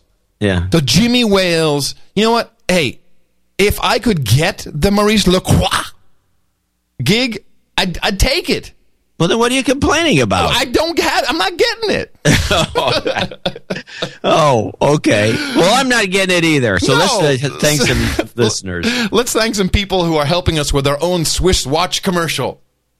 So what we'll do is, um, I will give you the time, 10:24 a.m.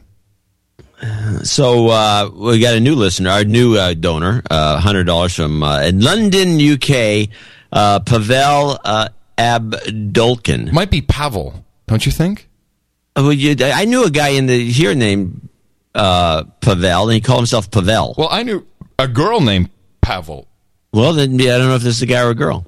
He's a PhD student, whatever the case, in Gitmo Nation East. Uh, been a douchebag for about 20 episodes now, but can no longer resist uh, starting my knighthood layaway after you called the Queen of England evil. the following is a long and potentially use. Uh, the following is long and potentially useless. Don't read out loud unless you feel it's of any use. If you asked me, the UK government realized a long time ago that it does not have to spend the taxpayers' money on educating the young slaves. The benefits to the society, sure, but in the long run, uh, no. In the short run, all the research can be done by foreigners. and pa- Pavel is a okay, Russian. we got a jingoist here, but that's okay. He's a good guy. Uh, can't give you the exact ratios across the country not now, but at Cambridge and Oxford, there's at least three fourth foreign PhD students for one Englishman. By the way, University of California, same ways. Most people from China, per se. Oh yeah. Uh, and the, anyway, it goes on and on. Well, yeah, you don't want to, you know, it was, it was, people get, you know, they start to rebel. It's a problem. Did you see the riots in uh, in Rome? Yeah, it's that was about phenom- time. Well, yeah, it was unbelievable that uh, Berlusconi got a, a vote of no confidence. No, he got a vote of confidence. Yeah, well, he, they were they were voting on a vote of no confidence, Right. but he owns everything and everybody, and it's like, no, it's okay, we love you. He barely inched through, and then the public rioted. it's like what what i love it keep rioting slaves good job it's the young Anyway, people it's the young people who have to do this by the way we're too old Yeah, no, it always has, always has been, always will. it be. has to be we're too old i mean We can't do anything. We have houses. We got responsibilities. i don't have any We, you know, we have a few guns, but you know, we won't shoot them at anyone. no kind of- i'm not going to shoot and in fact, you might get shot in the backyard if you even show the damn thing. listen we have to watch c-span the young children out there have to go out and, and protest and burn stuff Yeah, they, you know, that's the way it always yeah is. exactly just just Gil, just check it. luckily they're doing something because until the riots in London, it, like somebody said, there I was watching another show on the BBC. Said I didn't think these kids had it in them. well it doesn't look like we have it here in the united states of gitmo No, no, nation we've been, we've been, and, and when we get to a segment coming up, which on Real News, I, I show you some of the. but you know why it is right it's like Wow, that really sucked. That's really interesting that your machine's falling apart like that. I don't understand why though. It, Gil Freund, you're gonna have to figure it out. Gil, because that's no good. Gil Freund, New Haven, Connecticut, ninety nine ninety eight. Uh, my MacBook keyboard started to have issues. Uh, Macintosh. Uh, then my disk, uh, my, my Dell disk failed. Well, there's another PC. Then my Lenovo PC. Instead of paying ninety nine ninety eight for a new keyboard, I decided to get some Karma. I can live without a Shift key, but not without Karma. yeah, well, uh, I can't play you no Karma right now because the Karma bell is broken. Wow. Yeah. Okay, Gil, we're gonna get you Karma when we can. We got we Matthew- got no Karma. Ma- Matthew Matthew Becker, another uh, new donor, Endicott, New York, seventy five dollars uh, on behalf of his brother Nick, who introduced me to the show, requesting karma. Another one is uh, planning to go back to school. Uh, Nick is uh, needs karma, and because he needs to better his career. Just keep Six- track of the names. By the time we're done with the segment, I'll have Karma. Eric will be doing that. I hope he's probably not even listening anymore. What's Eric going to do? I was hoping he'd do it, so I don't have to He'd do what? keep track of the names that need karma. just remember three names, John. Can you do There's that for a second? 40 people so far. No. Matthew Becker, another new uh, new donor, uh, Endicott, New York, seventy five dollars. Uh, Robert Pinder. Oh, by the way, Becker. That was in behalf of his brother Nick. Right. I'm sorry, I'm behind you. You're confusing me. I'm trying to read off this thing. Robert Pinder, Madison, Virginia, sixty six sixty six. Ed, uh, Edward Berth. Be- uh, Beardhausen. Beard. Beardhausen. He's from. Beardhausen. What does that mean? That must mean something. No, not really. But he's from Amstelveen, where I lived. Amstel- yeah, it, it doesn't beer house mean beer house? No, no, I don't think so. Okay, you two gave, he gave us double nickels on the dime. I'm sorry, I don't think it means beer house. No. That's what I would have guessed. No, no, no, no. It's a good guess, but uh, no, no. no. keep it up, guys. You two keep me sane during my daily commute. Uh, loves the show, of course. Thank you very much, well, this Timothy. Is, this is the best show on the interwebs. What do you expect? No, it is the best show on the internet. There's no doubt about it. In fact, it may be the best show being broadcast today in terms of uh, it, it being both enlightening and educational. Timothy Nud or Nude and good for Nud. you. And good for you. It would have to be Nud. Uh, oh, brother. I would say Nud. I would say I'm talking about the name of his town, and it's in Pennsylvania. Now, Timothy drives a, a big rig. Does well, he, he Yeah, he drives an 18 wheeler. Why? Why? Yes. Why a losing? Why losing Pennsylvania? So the best I can do is 5261 in the morning. John and Adam really enjoy the show. It provides me many hours of entertainment as I drive an 18 wheeler all over the USA and Canada, but I also need a de-douching, which you're going to get later, as this is the first time I. You've been de-douched. Well, there you have it. Yep. Can I? Do, I would can like. I, can I do the karma while we're at it? He, it all right, let's go back a couple and give a couple karmas out. We got one for uh, Gil Freund. You've got karma. Right. And we need a Matthew Becker karma for his brother Nick. You've got karma. Okay. Good. Good All right, job. back to the 18 wheeler. Good job. Uh, he also wants to call out a uh, a douchebag. And who would that be? Well, that's a good question because I got to refine this thing as I had to go back. Oh, there it is. I'm way down too far. Mike Reed. Douchebag. He was my trainer when I started driving for Maverick Transportation. He got me into listening to the show, but as of yet, he has not donated. What a dick. I don't have enough to give 261 as the episode number, so I'm donating $2.61 plus 50. As more becomes available, I'll be donating more in hopes of becoming a knight one day. You guys do a great job. Highly appreciated. Greatest podcast. Uh, Anthony Benson, Ryde New South Wales, um, 5188. As Quakers Hill, New South Wales again, actually.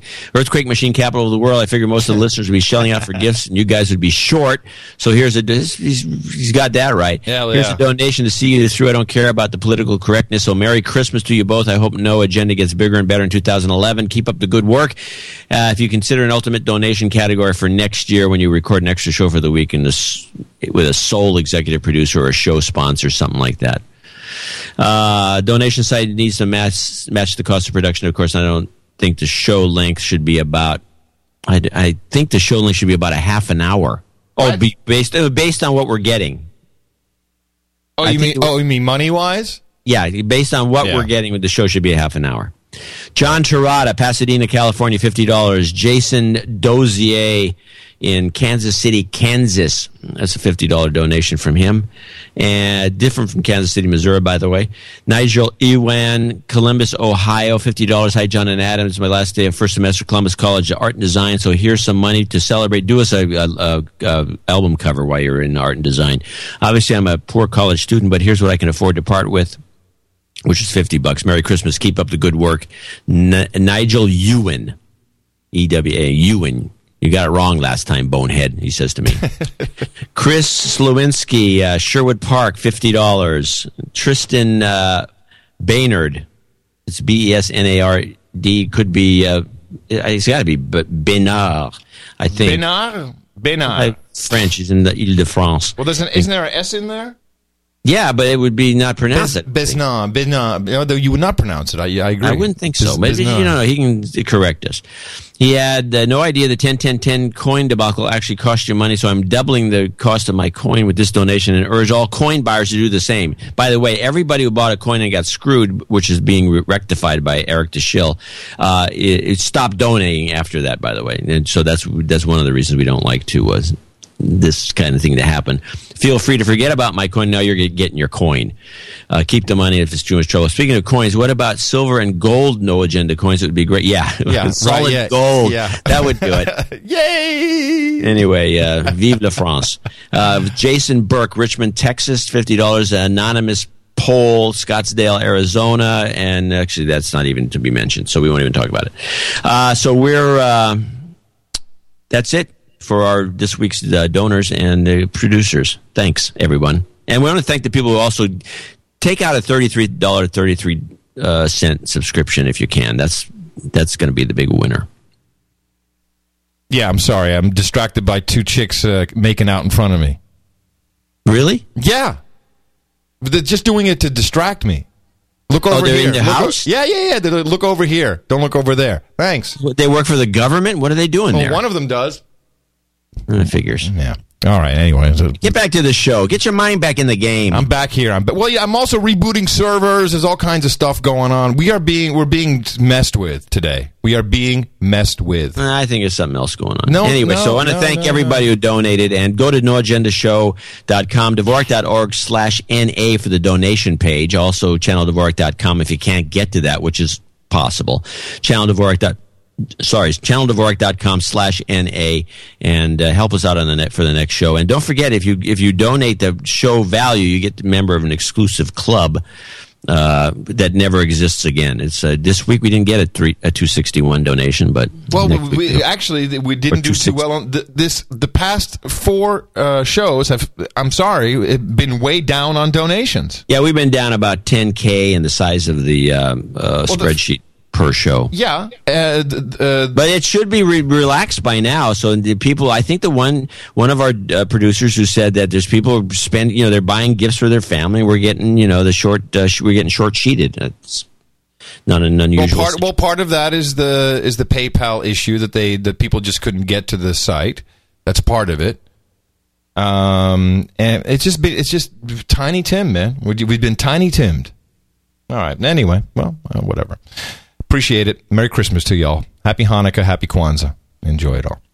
Kwanzaa. Kwanzaa's important, man.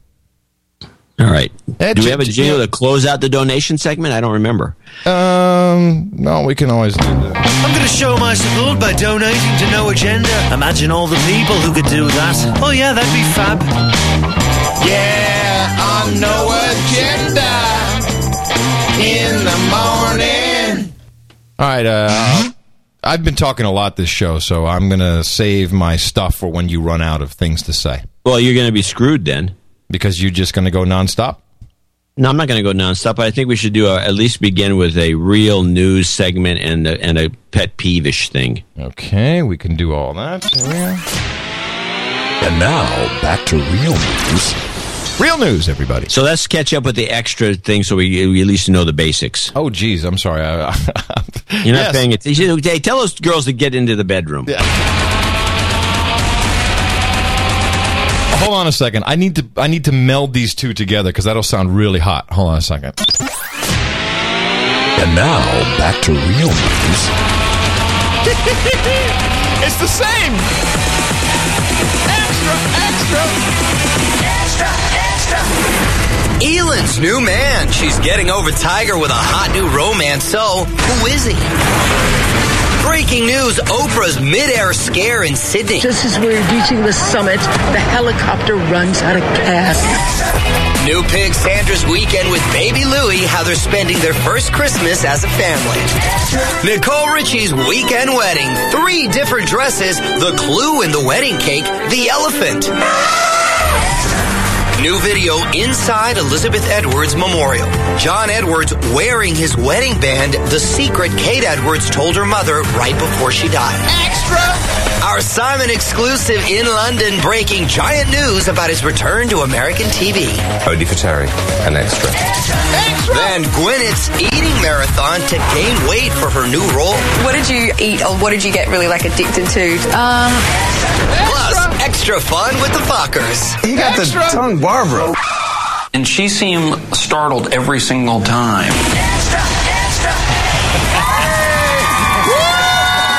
What's up, everyone? Welcome. Mario! Woo! So, what is the deal, by the way, with this? You know, Oprah comes on. She's looking. She besides crying or hot. Sorry. What? she's crying on their show with the interview with Barbara Walters, and then on this she says, and then the helicopter ran out of gas just before as we reached the summit. So you're watching this, and she's like crying about the helicopter running out of gas when she reached the summit. So let's back it up and see what what summit. Okay, she's walking on a bridge. Walking with a bunch of people to get to the top of the bridge span. There's like it's a looping thing, right? You Where get to the the, this? Is in Australia. Yeah, in Australia, when you got a bunch of letters from people saying she's, you know, just wasting everyone's time down there. Right. So she said that she just before they got there was a helicopter, I guess, taking a movie or something. She wasn't in the helicopter. What was she? What was she sobbing about? She's sobbing about the fact that uh, she's uh, that her whole network is going to fail. I think the whole thing is, ridiculous. She's she's an attention. She's getting out there getting attention. She needs attention because she's about to launch the. well, I'm asking you, that, you, OWN. you- forget that part. What what is all this public sobbing thing? We had John Boehner on 60 Minutes crying He's at the drop always- of a hat like a psycho. He always cries. do you ha- do you have a, a clip of him? No, I don't care. The guy's just in tears Well, all John, the time. I, if you if you were a little smart, maybe you would understand that this is how people make tons of money. We're not doing it the right way.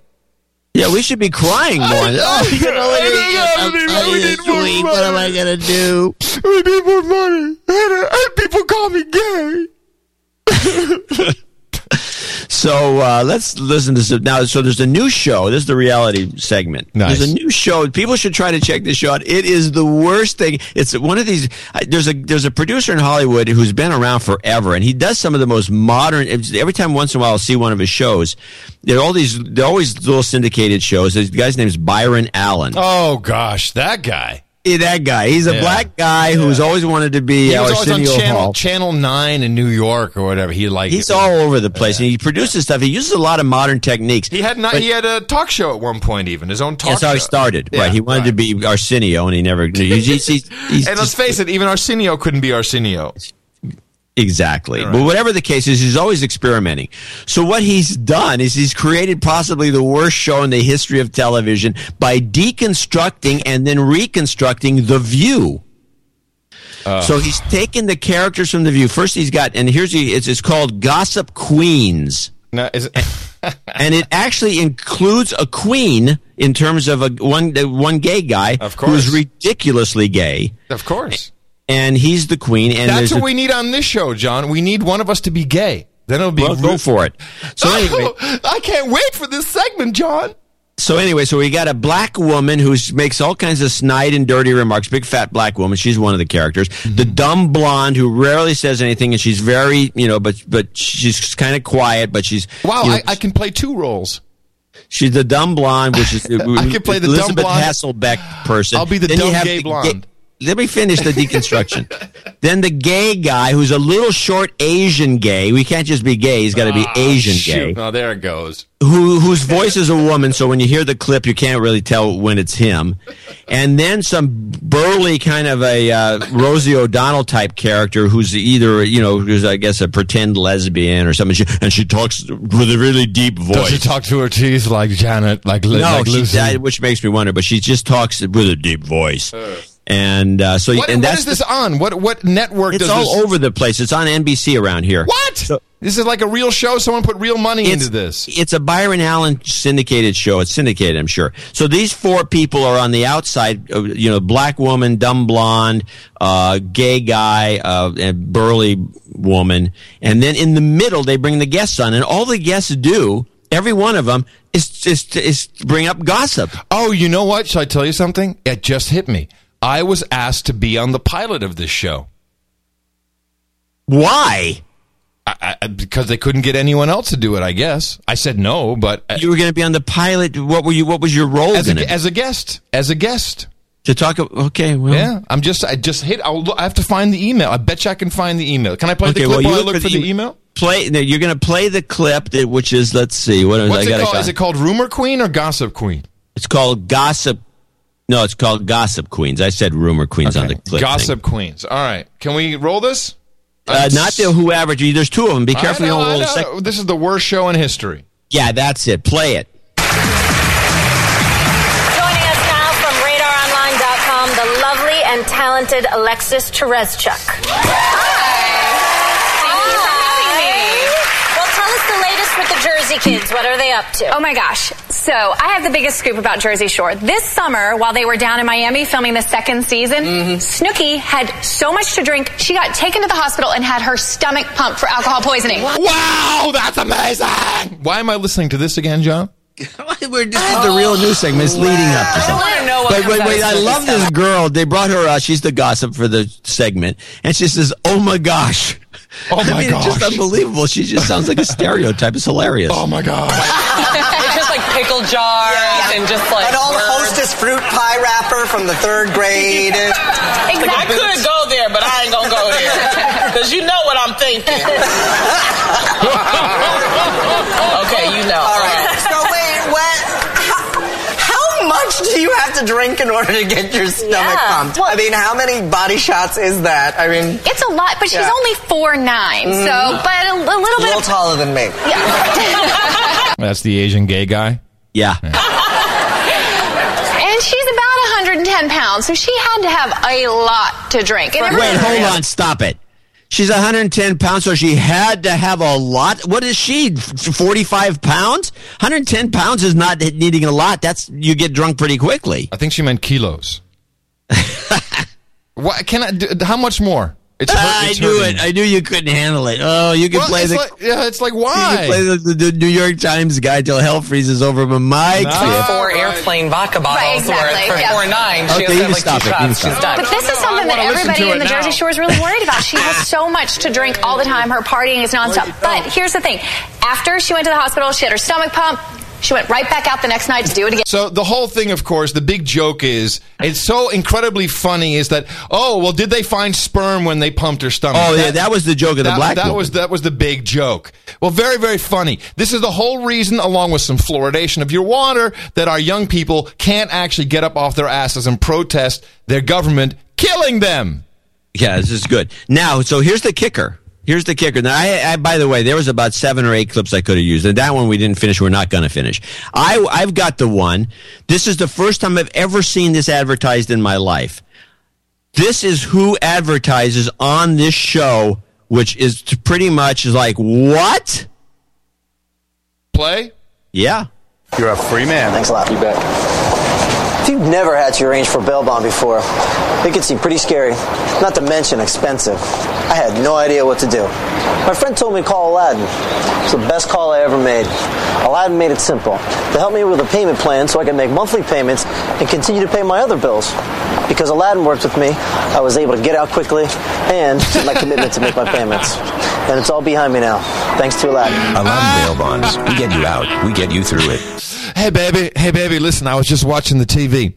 And I was just watching, uh, you know the show, baby. You know the show, baby. They're talking about Snooki with the sperm in her stomach. Hey, baby, I was just watching the show on the TV, and uh, you, can, you can get you a loan to get me out, baby. Come on, baby, you can get me out, baby. I know you can do it, baby. And we can still pay all the rest of our bills, baby. Come on. I mean, people out there who listen to our show, you have to realize, and by the way, a good reason that we don't have advertisers, it'd be, I don't know who it'd be.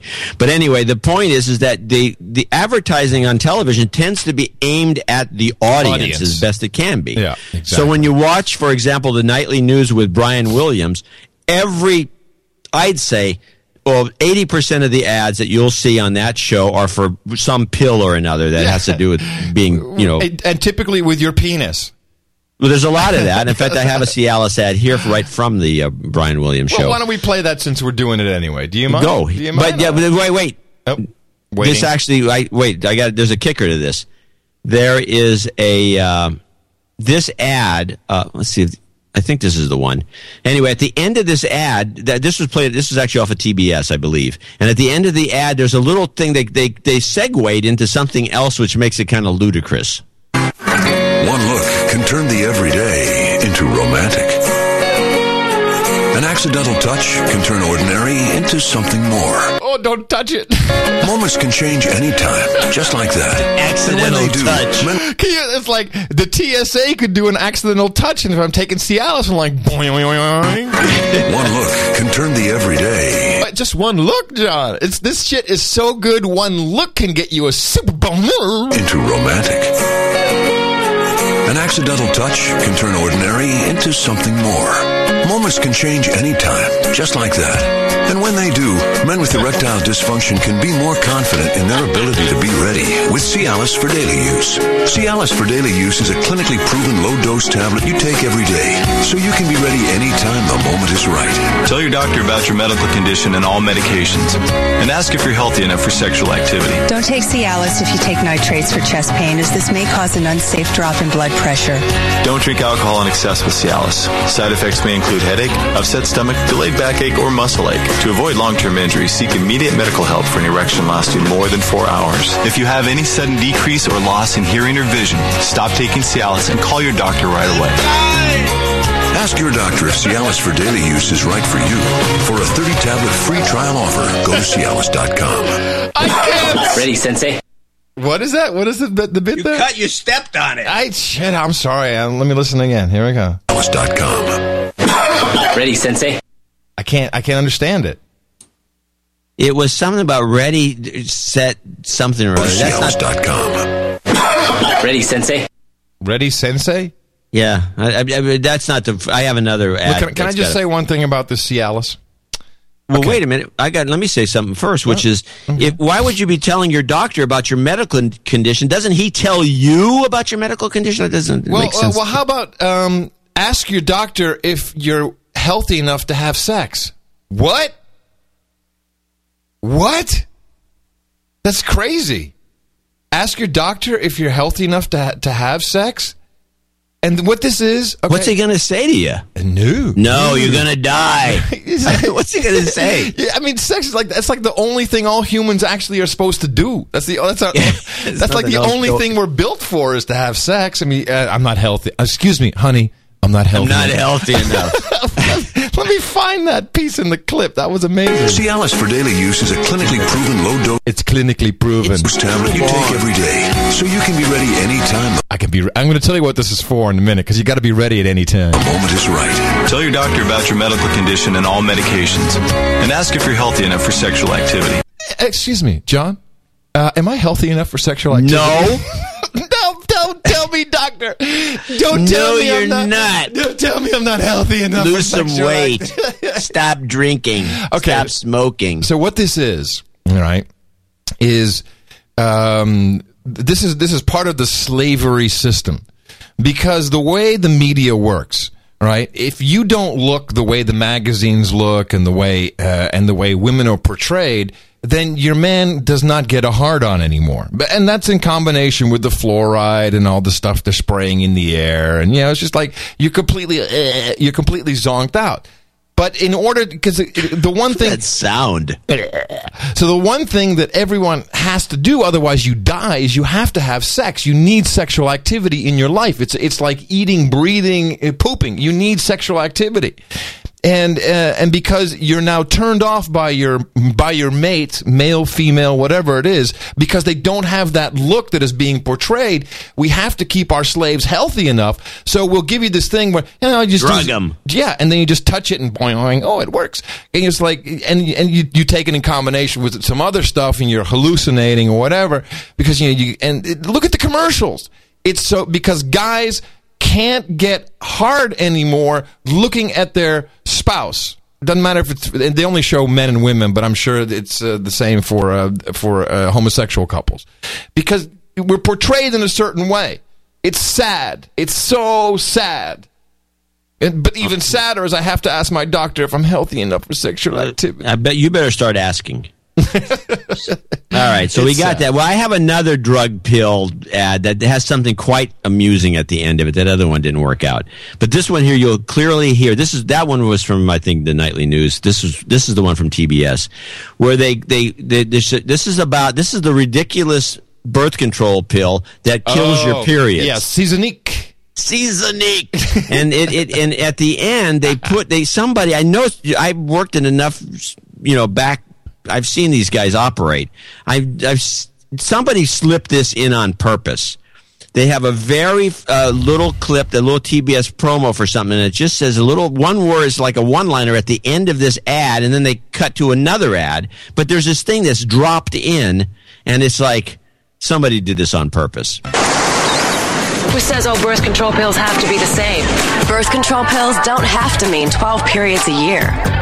When you're on a birth control pill, there's no medical need to have a monthly period. Really?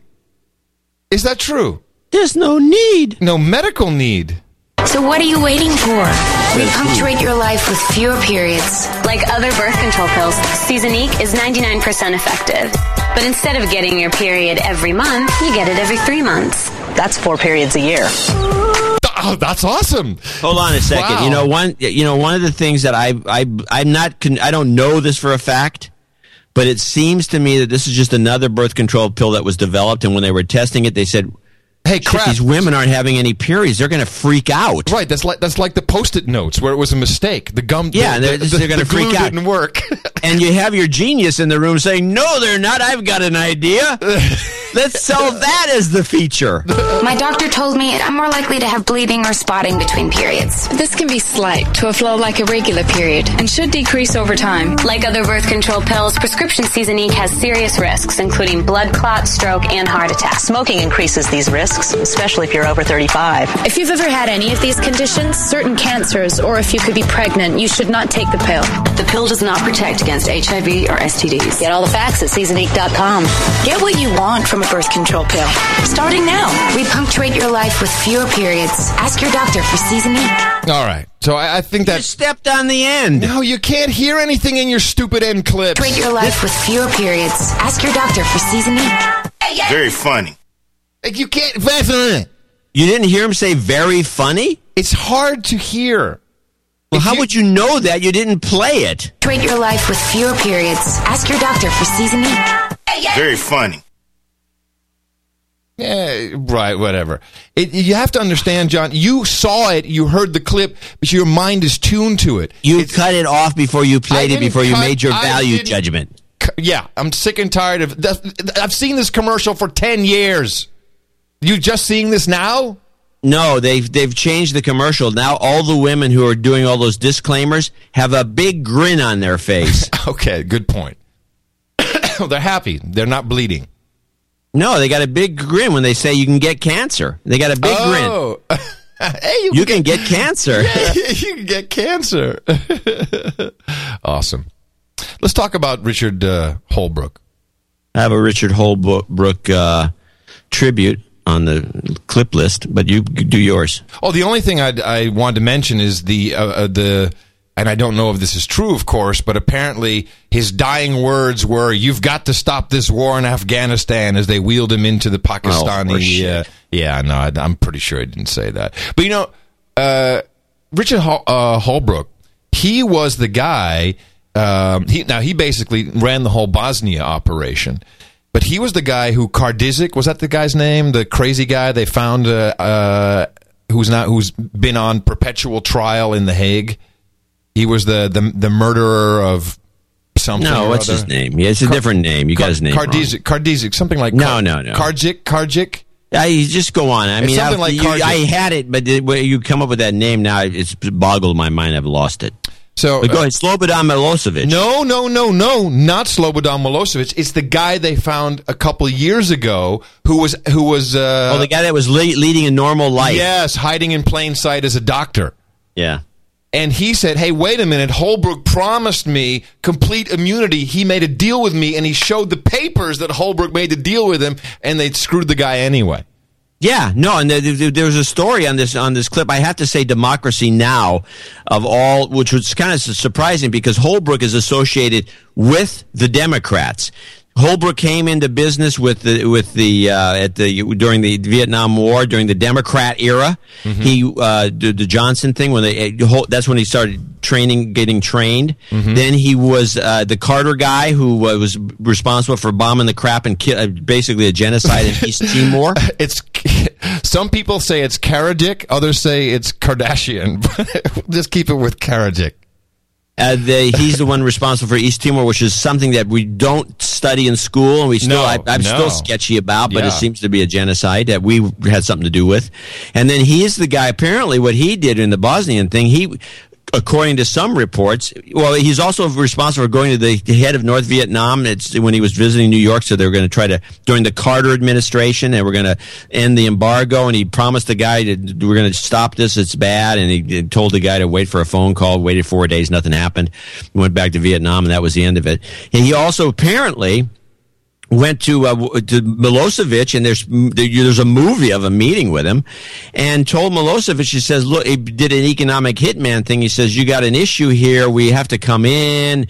So we want you to like turn over this and that. He basically, I, I think Holbrooke was the messenger of death.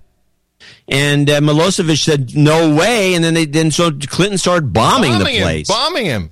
Yep.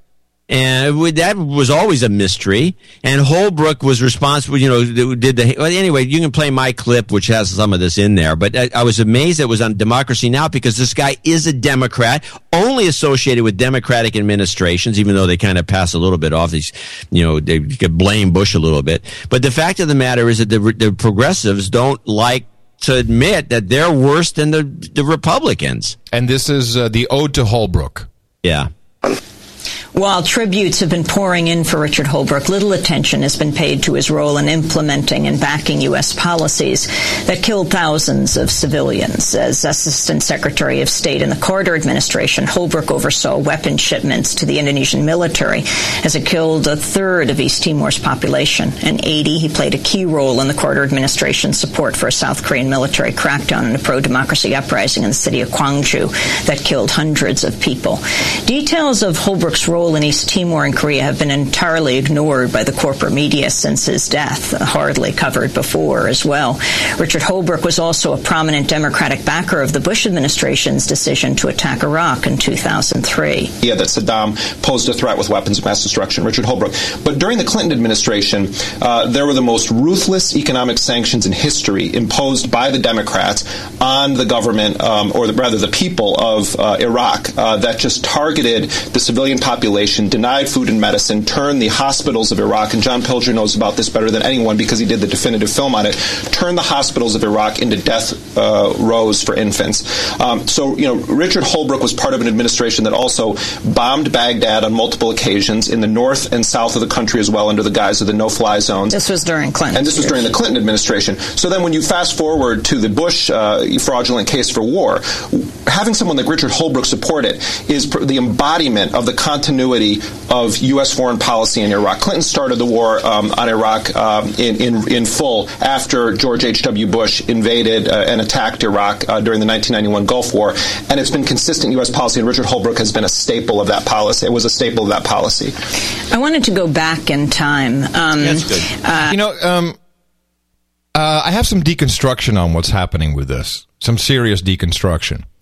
Um, because w- what was Holbrooke really doing? He was uh, he was doing his usual trick in Afghanistan this time around, which of course is really Pakistan. You and I have discussed this ad nauseum that the whole Afghanistan thing is really about Pakistan to start with.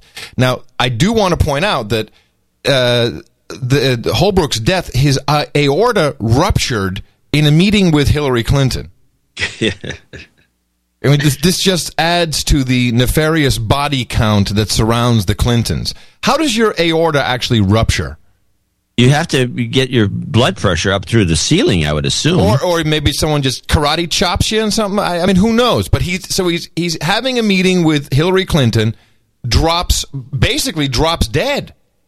I mean, they try to rescue him and they do some. Uh, uh, and this happened in Pakistan, did it not? I don't know where it happened. But I understood that it happened while she was in a meeting with him. I, I, I could be wrong. I could be wrong. Um. So uh, look that up. Yeah. Well, you look that up while I'm gonna I'm gonna deconstruct. This is with some help from uh, Eric from Portland, by the way. He did a pretty good job. So um, he, he was basically the guy um, running the show in Pakistan. So he is now out. And and there's basically a vacuum now in the power structure in Pakistan because we have uh, we have a president there uh, known as Mister Ten Percent Zardari, who is you know weak, corrupt. I mean the whole play it's all completely lame. But now you've got um, what's his name Musharraf is now who of course is military and he was ousted. He's piping up, going, "Hey, you know, I, I'm, I'm, I, everything, I got, I'm taking care of everything. Pakistan has to be protected. Yeah, I'm here. I'm on the scene." So, with Holbrooke out of the way, there is some. I think there is a benefit to him being out of the way. Um, and this came out yesterday. China's ambassador to Pakistan will be in Pakistan from December 17th through the 19th it, and is expected to sign 20 agreements and memorandi of understanding. This, of course, is about the 100 plus Chinese energy projects that are taking place. And I think that uh, whether uh, in, intentional or not it would be horrible to think that it's intentional. But with Holbrooke out of the way, Pakistan is now destabilized, and they're trying to cut off China moving in and bringing more Middle East oil to China. I mean, you always have to boil it back to the oil. But having Holbrooke gone, I think, is a huge deal. I think it's a big ass problem. Uh, well, from the sounds of his history, yeah. No, she was. They were having a meeting. I'm just not finding where the meeting took place. So it I- could have been I- in Pakistan. just- it would make sense. It was in Pakistan. She's never home. And did and there was something she's never home. You know, Bill says the same thing. Bitch is never home. Um, there was something else that was really weird. It's uh, that- funny that in, in this report from the Pakistani uh, from Pakistan, Senator Hillary Clinton confirmed the death of Richard Holbrooke. What is she doing confirming it? Well, she's an official. She can. Well, she's his boss, stuff. I guess, in some way. I, I don't know where I put the uh, I put this link, but uh, there was uh, in Pakistan, there, and this was in the. Oh man, I can't believe I can't find this. I'm going to see if I can find it while you're doing your next thing here. Um, Why don't you play? You can play the. Uh, I have this other clip on Holbrooke while you're looking. The Holbrook Holbrooke and East, Timor. Okay, I'll play that. Yeah, that's good. Yeah. You were the Assistant Secretary of State in the Carter administration uh, at the height of the genocide in Timor, uh, the years. Uh, This is a question and answer with 76. Holbrooke. Uh, this is obviously not done yesterday. No, this was done in '97. This is a question and answer at one of the universities by some investigative reporter asking, grilling Holbrooke out of the blue. He didn't expect this guy to be there. Okay. Uh, 77, 78, uh, 79, when the killing rose to a peak. And you were the Carter administration's point man on Timor policy. You handled the testimony uh, before Congress and so on. And it was under your watch that the U.S. sent in the OV 10 Bronco uh, planes, the low flying planes, which were used to blo- bomb and strafe the Timorese out of the hills. Uh, testimony from Catholic Church uh, sources, reports from Amnesty International, and others indicated uh, that hundreds of thousands of East Timorese were killed uh, during this period. And during this period, not only was the U.S. sending in these weapons, which were used to kill the Timorese, but it was also blocking the UN Security Council from taking enforcement action on the two resolutions which called on Indonesia to withdraw its troops without delay. We know this because uh, Daniel Patrick Moynihan, the former U.S. ambassador to the UN, wrote about it in his memoirs. That was the policy that started under Ford and Kissinger. Okay, and you continued that policy. Uh, so I have two questions. The first is, uh, would you be willing to facilitate uh, the full declassification of documents uh, regarding what the Carter administration, your administration, uh, did in East out- Timor by granting a waiver? All right. Now, I want to mention something here. There, he goes on and on about how uh, you know, the Carter administration keeps coming up in the in the mix as a bunch of basic genocidal maniacs uh, because of Holbrooke. And I, as I was w- listening to all these tributes and the rest of it, and the Carter administration thing kept coming up, I I began to think to myself, why is Jimmy Carter out there pounding nails and building houses and doing all these things that seem to be based on on some guilt-ridden conscience that he may well be exhibiting. I mean, he's the only president ever that has been that is like obviously, you know, he's he's got something wrong with him. I mean, not that people shouldn't be out there helping people build houses, but the a former president doing this is almost bizarre. Um, I think he's got a guilty conscience. I think this East possible. Timor thing we have to look into it a little possible. more. We've seen that everyone's dropped the ball on it. Okay, you do that, and then I'll I look. At, I'll look into the following story. This is from the Daily Tele. Sorry, the uh, Daily Telegraph in Gitmo Nation East. Uh, members uh, of Ms. Bhutto's Pakistan's People Party. Remember uh, she was assassinated, uh, and she was uh, on track to become the El Presidente of Pakistano. Uh, they are now. I love this. They are saying that she was not killed by an assassin's bullet. Remember, she had her um, her head out the out of the the moon roof of the car and she was waving to everybody and then a bomb exploded and they said well you know because of the compression of the bomb uh, her head snapped against the sunroof and uh, she died remember that No, but go on. okay well now they're saying uh, she was not killed by an assassin's bullet nor by the compression from the explosion that was all cover she was actually killed by sophisticated laser beam technology Why? well You got a gunman, you got a you got a bomber, you got all this stuff. Why do you need to go to the extra to some crazy, uh, you know, out, outrageous way? You know, it's not that hard to kill somebody when you're bombing them. This sounds like bull crap. Well, this is the Interior Minister Hamid Nawaz who was saying this, and uh, he says, "Look, it's just the facts, nothing more, nothing less." I don't. I'm just like that's pretty cool. I mean, it's not cool that she got killed, but you know, it's like laser beam technology. Oh, Yeah, I'm liking that. That's awesome. Sounds like he's. I don't know what the point of that is. Well, anyway, there's a there's a lot of uh, hope wherever there's Maybe it's to scare people, thinking there's some sort of a, a ray Possible, beam gun. If you don't shut up, you'll get you too. But uh, regardless, wherever Holbrooke went, bad stuff happened later. he was a, he was the, the head of the Jackals. Yeah, yeah, completely. It was pretty obvious. Um, and why is you know he's being you know oh the poor guy we lost one of our own and Oh yeah, well the- of course. Well, yeah. Yeah what are you gonna He- do? I think he took one for the team. Quite honestly, well, he was going he was going off script or something, and they had to do something. Well, maybe he did have something. Maybe he was to turn down the Afghani thing and said, "Look, this is crap." And what it what was interesting the other day was, I think it was either yesterday or the day before, I was watching CBS News with Katie Couric, Mm-hmm. and uh, so I could get some. All, the only reason you watch these shows again is to get clips for you know drugs. Uh, to actually had- go and buy some.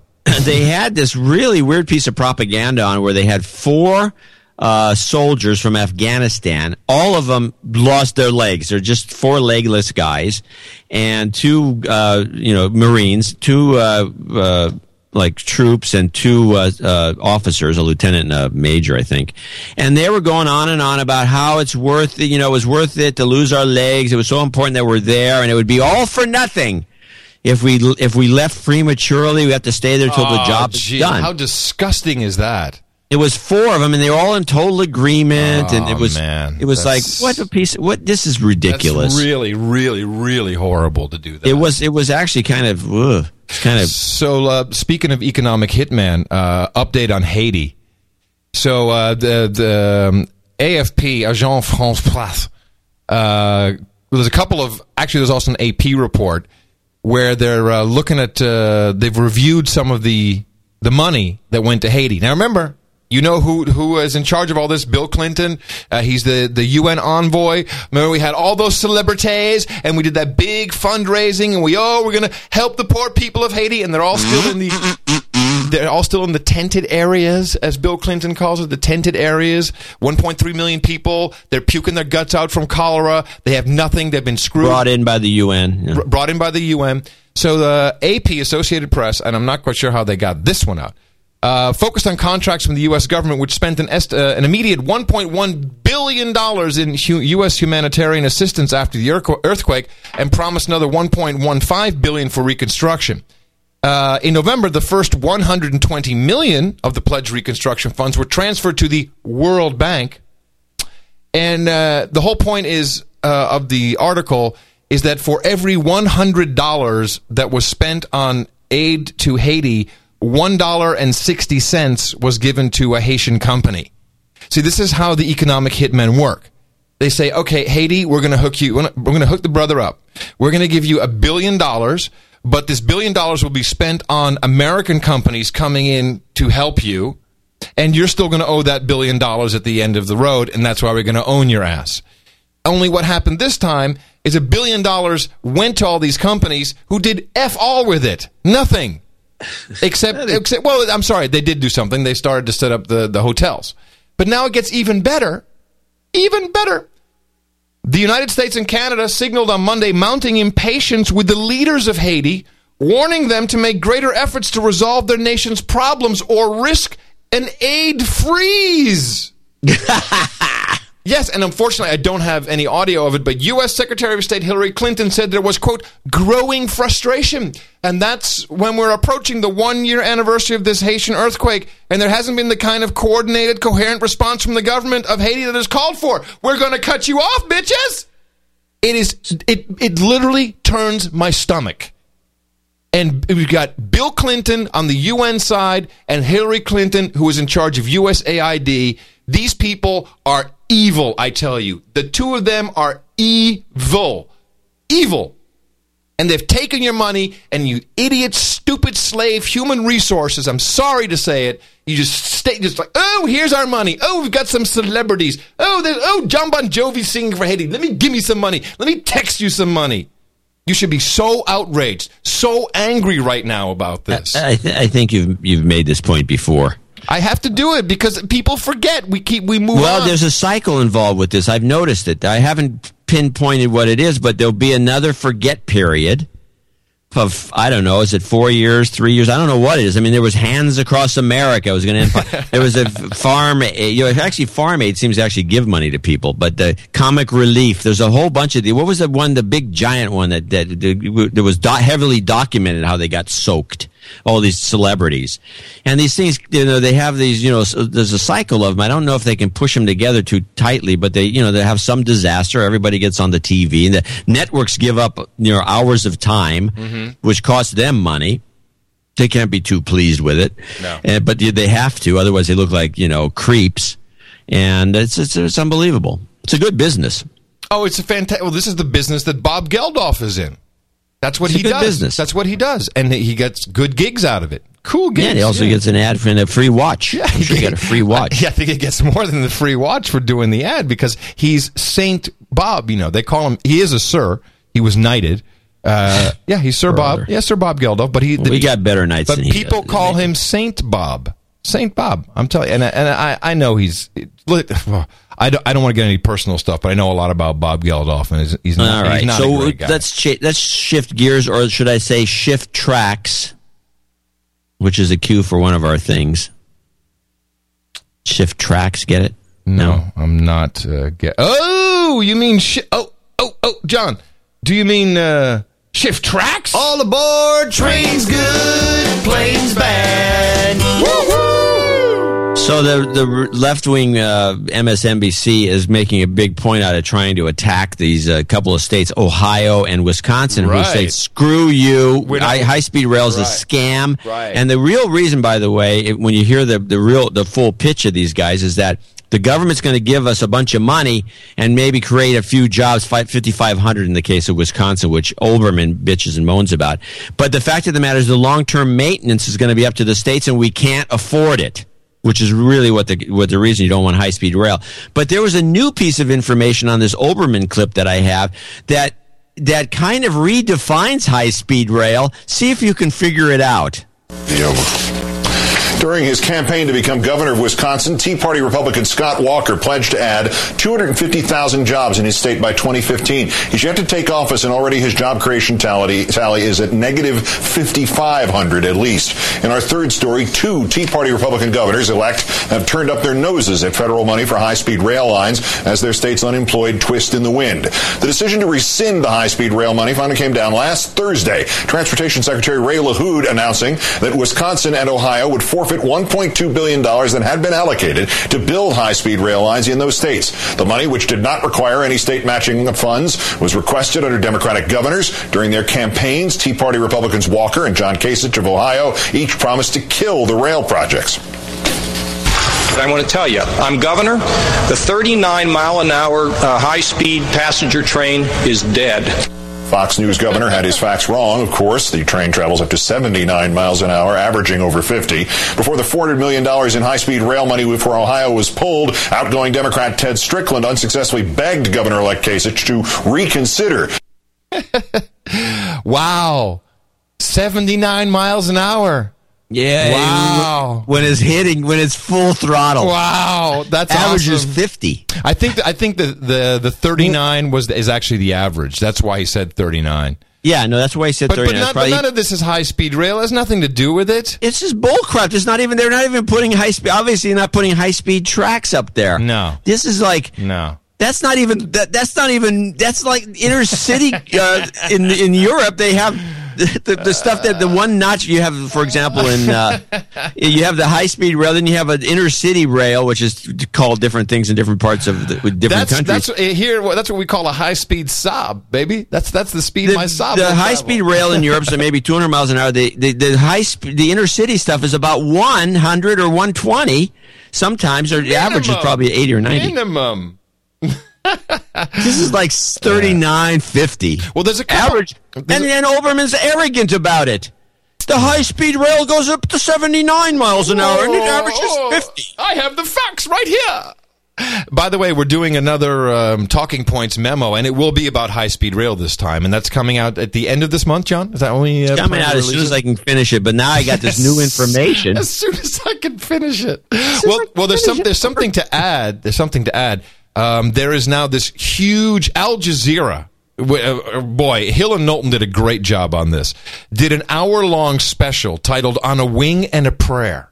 And it's based around these whistleblowers from Boeing uh, who uh, have uncovered the possibility of a catastrophic event that the 737, the workhorse of Boeing, by the way, It is. the work that it is unsound.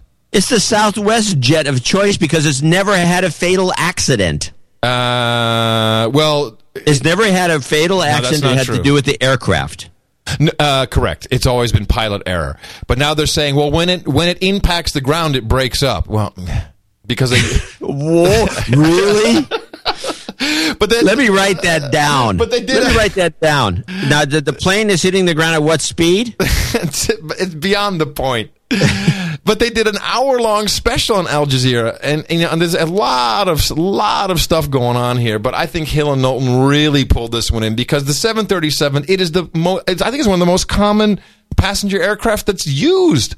Oh yeah, they make they make all their money. And there's all kinds of, oh, I'm afraid to fly. I don't want to fly now. Just be afraid, slave. Be afraid to fly. Take the train. You know, There's it- 85 million flights a year that go take off and land. Listen to- There's 85 million takeoffs and 85 million landings a year. Where is the danger? listen to this clip from Fox. Uh, their travel expert comes on, and she's going to talk about uh, uh, travel deals for the holiday season.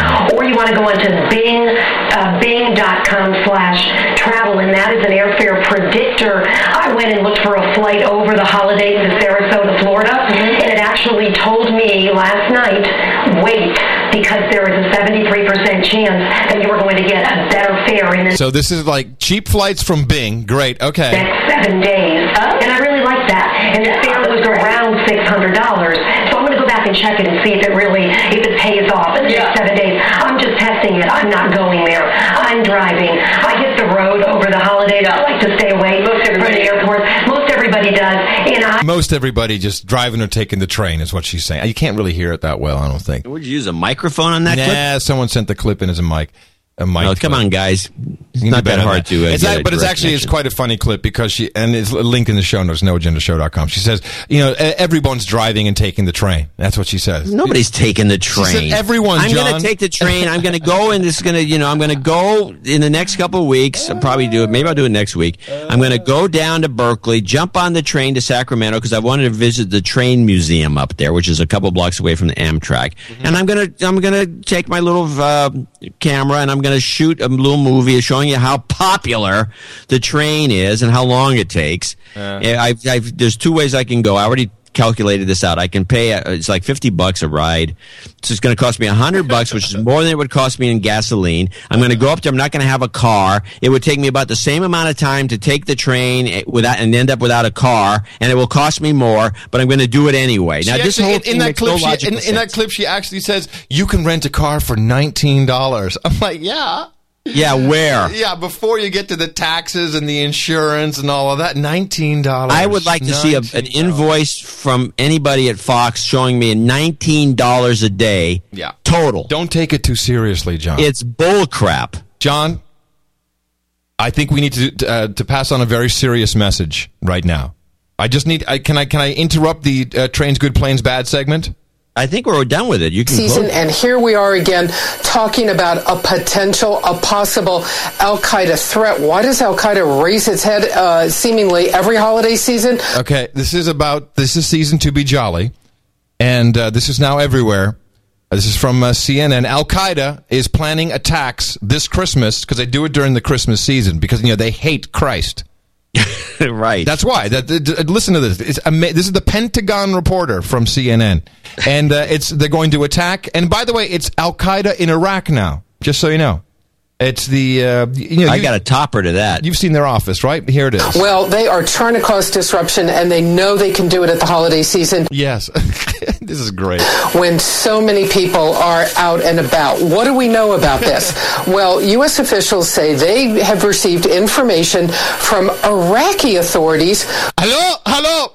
I'm Iraqi, Al Qaeda. I'm Iraqi. I'm telling you, we're coming to uh, disrupt you. You're shopping. You're out and about. Holiday season. Christmas. Who have talked to captured insurgents, interrogated them, and those people say Al Qaeda in Iraq is planning attacks possibly against the U.S. or Europe uh, at this holiday season. Now, they- As you know, very close together. America or Europe doesn't matter. We're coming one way or the other. We're coming to get you. They say that there's no specific target or timing or specific. Lo- Nothing. And we're we not, got nothing. And we're not going to tell you when we're going to do it. it's like, what are you expecting? Hello, this is uh, Al Qaeda in Iraq. Uh, we're going to come to Bloomingdale's uh, in Union Square at uh, 12:05 p.m.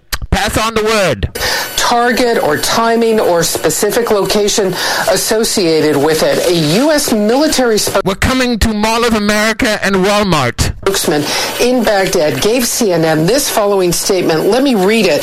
Okay, uh, John, here it comes. Here's the statement. He says, quote, we are aware of the announcement by officials within the government of Iraq yesterday regarding alleged terrorist plans for attacks against the U.S. and Europe. How come we don't have video of that press conference? I mean, th- they did an announcement. The officials did an announcement, and they said, "We're, we're hey, we're going to attack. Just so you know, we're attacking." The U.S. mission in Iraq will work closely with the government of Iraq and our interagency partners to help determine the extent of any off. potential oh, No, threat. This is great. You have to understand. So they're taking it seriously, they're looking into it, but right now, nothing specific in terms of a location or a specific plan. T- I, I, I love the fact that like they're planning on attacking. How many attacking. times is she going to say we don't know anything? I love that though. It's so and great. why does she say they were? How does she know any of this? Is all bull crap. All right, looking into it, but is there anything or any talk? I know this is early, and uh, I'm sorry. This is Don Lemon, by the way. This is this is why I play this clip. Don Lemon. Listen to his voice intonation as he's mocking, mocking this. Sorry if I'm even putting you on the spot here, but any talk about doing anything any differently at this point as we head for the holidays? More people heading to the airports as well, whether or not they're possibly going to be asking Americans once again to even step up their vigilance if we can step it up any more than we already have. Well, you know, I think you just you just hit the question right there. Can it be stepped up reasonably any more than it already is?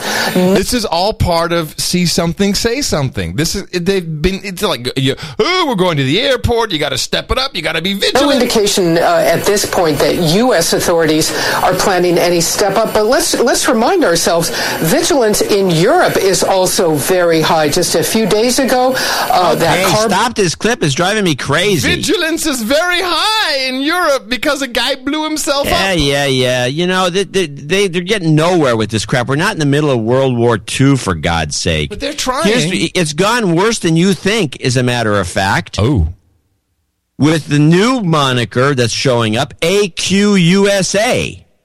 Oh no! Al Qaeda on the Arabian Peninsula in America? Is that what it is? and Al Qaeda in the Arabian Peninsula, um, based out of uh, out of Yemen. And in fact, uh, the, the current uh, director of Central Intelli- of the Central Intelligence Agency has said that these two entities have become as threatening, if not more threatening, than Al Qaeda Central. So that alone. I think is evidence of the viability of the Al Qaeda message and the resonance that it continues to have throughout. Who is this? It's a professor at uh, Georgetown named Hoffman. This is what they're teaching in school. Yep, and it gets worse because now and he has this list of all these Al Qaeda operations supposedly Al around the Qaeda world. Central, Al Qaeda Eurasian Peninsula, Al Qaeda Al- Yemen. AQ USA, Al Qaeda USA. Let's he hear has to it. Let's hear it. Let's hear it. Let's do it. throughout the world. We see expansion as well with Al Qaeda returning to the Sudan, establishing at least an embryonic operation in Khartoum. That's Al Qaeda in the two Niles. they got a, we got names for we need t-shirts, hoodies, we need everything, people. Let's get on this bandwagon. And then, even more astonishingly, one has to say that Al Qaeda has put into place a very small, a minuscule perhaps, but nonetheless a viable means of recruiting and radicalizing individuals, American citizens and American residents in this country. Now, it's rather bold, I have to say, to put up there uh, on the slide Al Qaeda in, uh, in, the, in the USA as one of these networks, but I feel on fairly solid ground because when General Petraeus was in Washington last April and gave a public address at the Woodrow Wilson Center, he has his own uh, slide that he calls it a star slide that has the Al Qaeda networks throughout the world, and General Petraeus had AQ USA on it. So if General Petraeus says it, I have to say I feel This is amazing. Can I get the star slide? AQ USA, AQ USA. We're number one. We're number one. AQ USA. I wonder if they're going to have a soccer game between these different groups. they got a league. They got a whole league. They- Wow. There's about this list is a mile long. This guy, who, this guy is a, is a dork. He, this- this- who he teaching? Kids? And this was a lecture at one of the uh, institutes, but the fact is, he's he is a teacher of this of this information. He It's un- teaches public un- policy. I can't believe it. I just can't believe what I'm hearing. And AQ saying USA. It's a very small fraction. It's really so far, really- just it's- now, but yeah, you know, it's but, got you a. he- but the there. theme is uh, Al Qaeda's got a resonant message.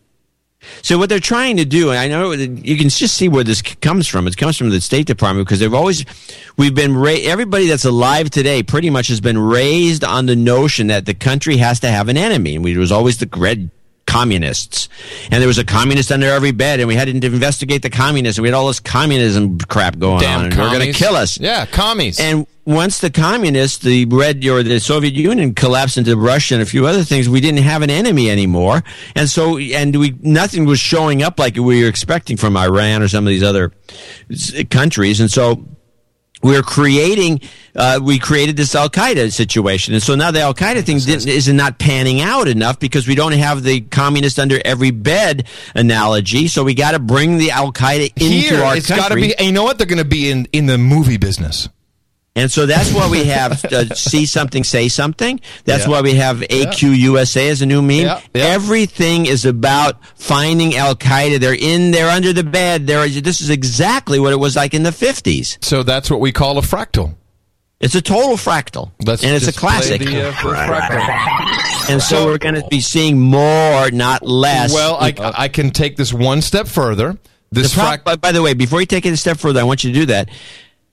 There are no Al Qaeda in the USA except some traveler, yeah, they perhaps. are. They're at the Pentagon. The guys who set it all up. The CIA is Al Qaeda.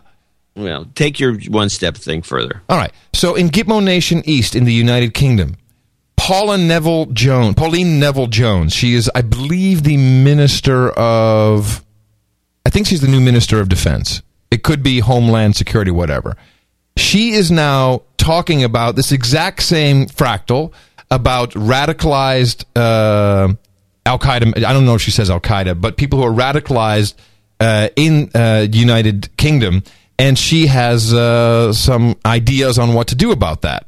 Are involved. But what they do, of course, is deadly. And so we have to uh, bring about uh, systems whereby uh, intervention can take place with these individuals. But at what to- stage then is this money meant to be intervening? Or what Well, are they paying for? We need we need obviously the cooperation of local community. We won't do it without being able to to have you know signal to us here is an individual who looks as though uh, he's getting into trouble, and that involves the the invol- that involves the local community being willing to tell to tell say the police police or the local authority, there's somebody here who needs help. And how does the money funded. assist with that then? Well, uh, there are councillors, there are members of the local community who can go in and help, but all of that needs funding. So Hmm. you, you actually do it. This is a very one to one, very nitty gritty process. It trying to find the. She actually says pre-crime. I'm sorry. That's I somehow I didn't get the right piece here. than we have been in the past. Do you believe at the moment that Muslim communities around this country do enough themselves, never mind the money and the prevent strategy, etc., but do they do enough at the moment to provide the kinds of warnings that need to be provided? I think two things. One is I think that it's variable. Uh, secondly, I think that there's much greater What is that? awareness. I think one of the problems we face at the moment is awareness in the community actually getting to the people who also need to know about it, which is either the local police or the Ah, local. crap! I can't find that. I'm sorry about that. That totally. Well, go re- redig it up and use totally it on the next bomb. show. But, but she actually says at a certain point, she says uh, we have to get to the pre-thought of when people are thinking. That's when we have to nip it in the bud. Is the pre-thought. So this is it's, what this leads towards is pre-crime. That's what this all leads to. Yeah, but you, this is something we've been noticing all over the place. Duh. Well, I'm, you know, I'm glad that they're finally catching up to us. So, uh, But you're right, John. You are so right, and and of course you have. Uh, I think you've witnessed some of. Uh, no, maybe you haven't. You're too young for that. You weren't around when the when the communist thing was going, were you?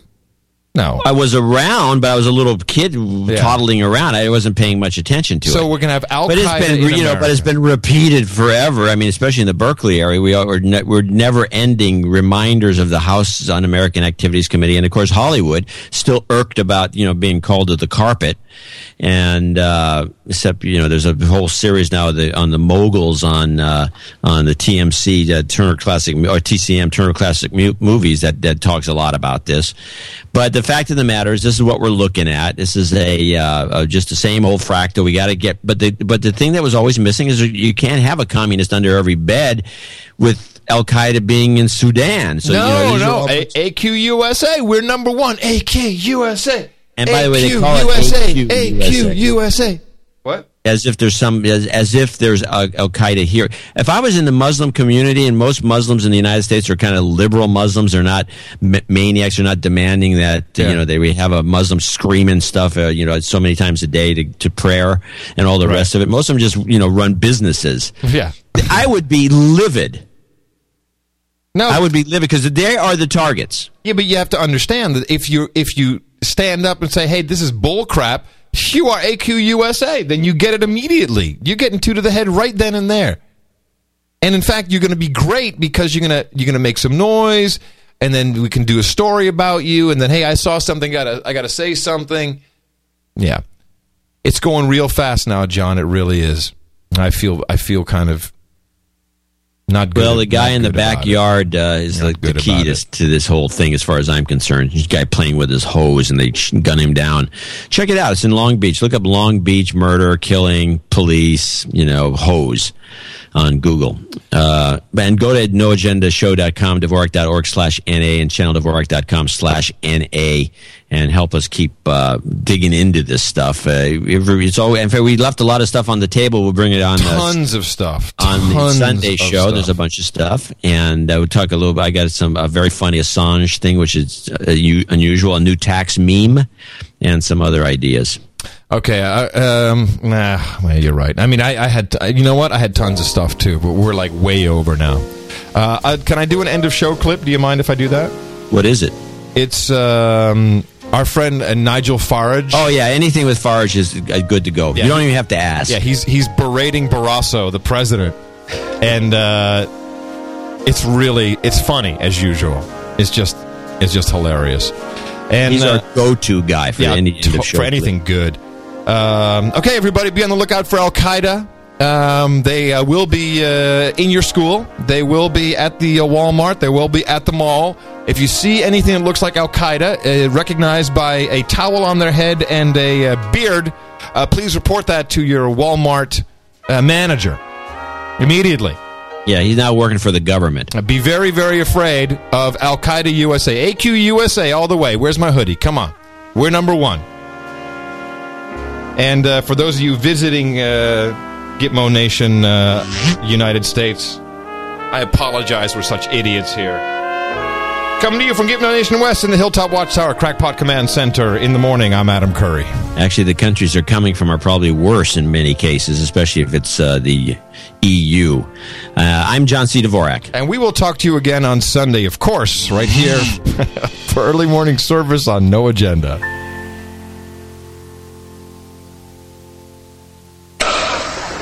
Mr. Barroso, the recent WikiLeaks storm has led to mixed feelings, with some people saying, well, transparency is good, and others saying perhaps they'll damage international diplomacy. But I was particularly amused by the references to you um, in WikiLeaks, uh, where it talked about your trip to Russia and the fact that you were ignored and excluded, and the Russian view from upon high that you were nothing more than a glorified international civil servant. Well, Mr. Barroso, remember, we've discussed this before here, and I've pointed out to you again and again that you have not been directly elected by the people, and you therefore have no real legitimacy.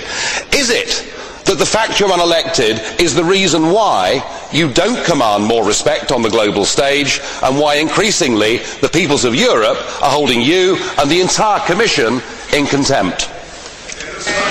Thank you. Mr. I will not expect you to find a common line with the Russians.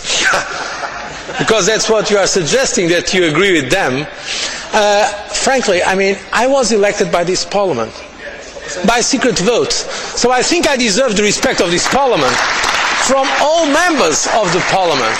And I think in the European Union of democracies, 27 democracies, it's a reasonable way to elect a president of the Commission because we are not a state, precisely, and you, I'm sure you will not be in favour of a European unified state. Since we are not a unified state, it's not a direct election of a president of the European Union. We don't have that. We have a president of the Commission. You may like it or not. I like him more than you, but okay. But, but in fact, I have been elected by this Parliament, and there is a president of the European Council that was designated by the heads of state and government. This is the way we are. I think it's a democratic way of handling uh, the diversity of the European Union, and I think that if others do not respect our institutions, at least I hope members of the European Parliament will respect the institutions we have in the European Union. Additional question. Oh, well, Mr. Barroso, I enjoyed that enormously.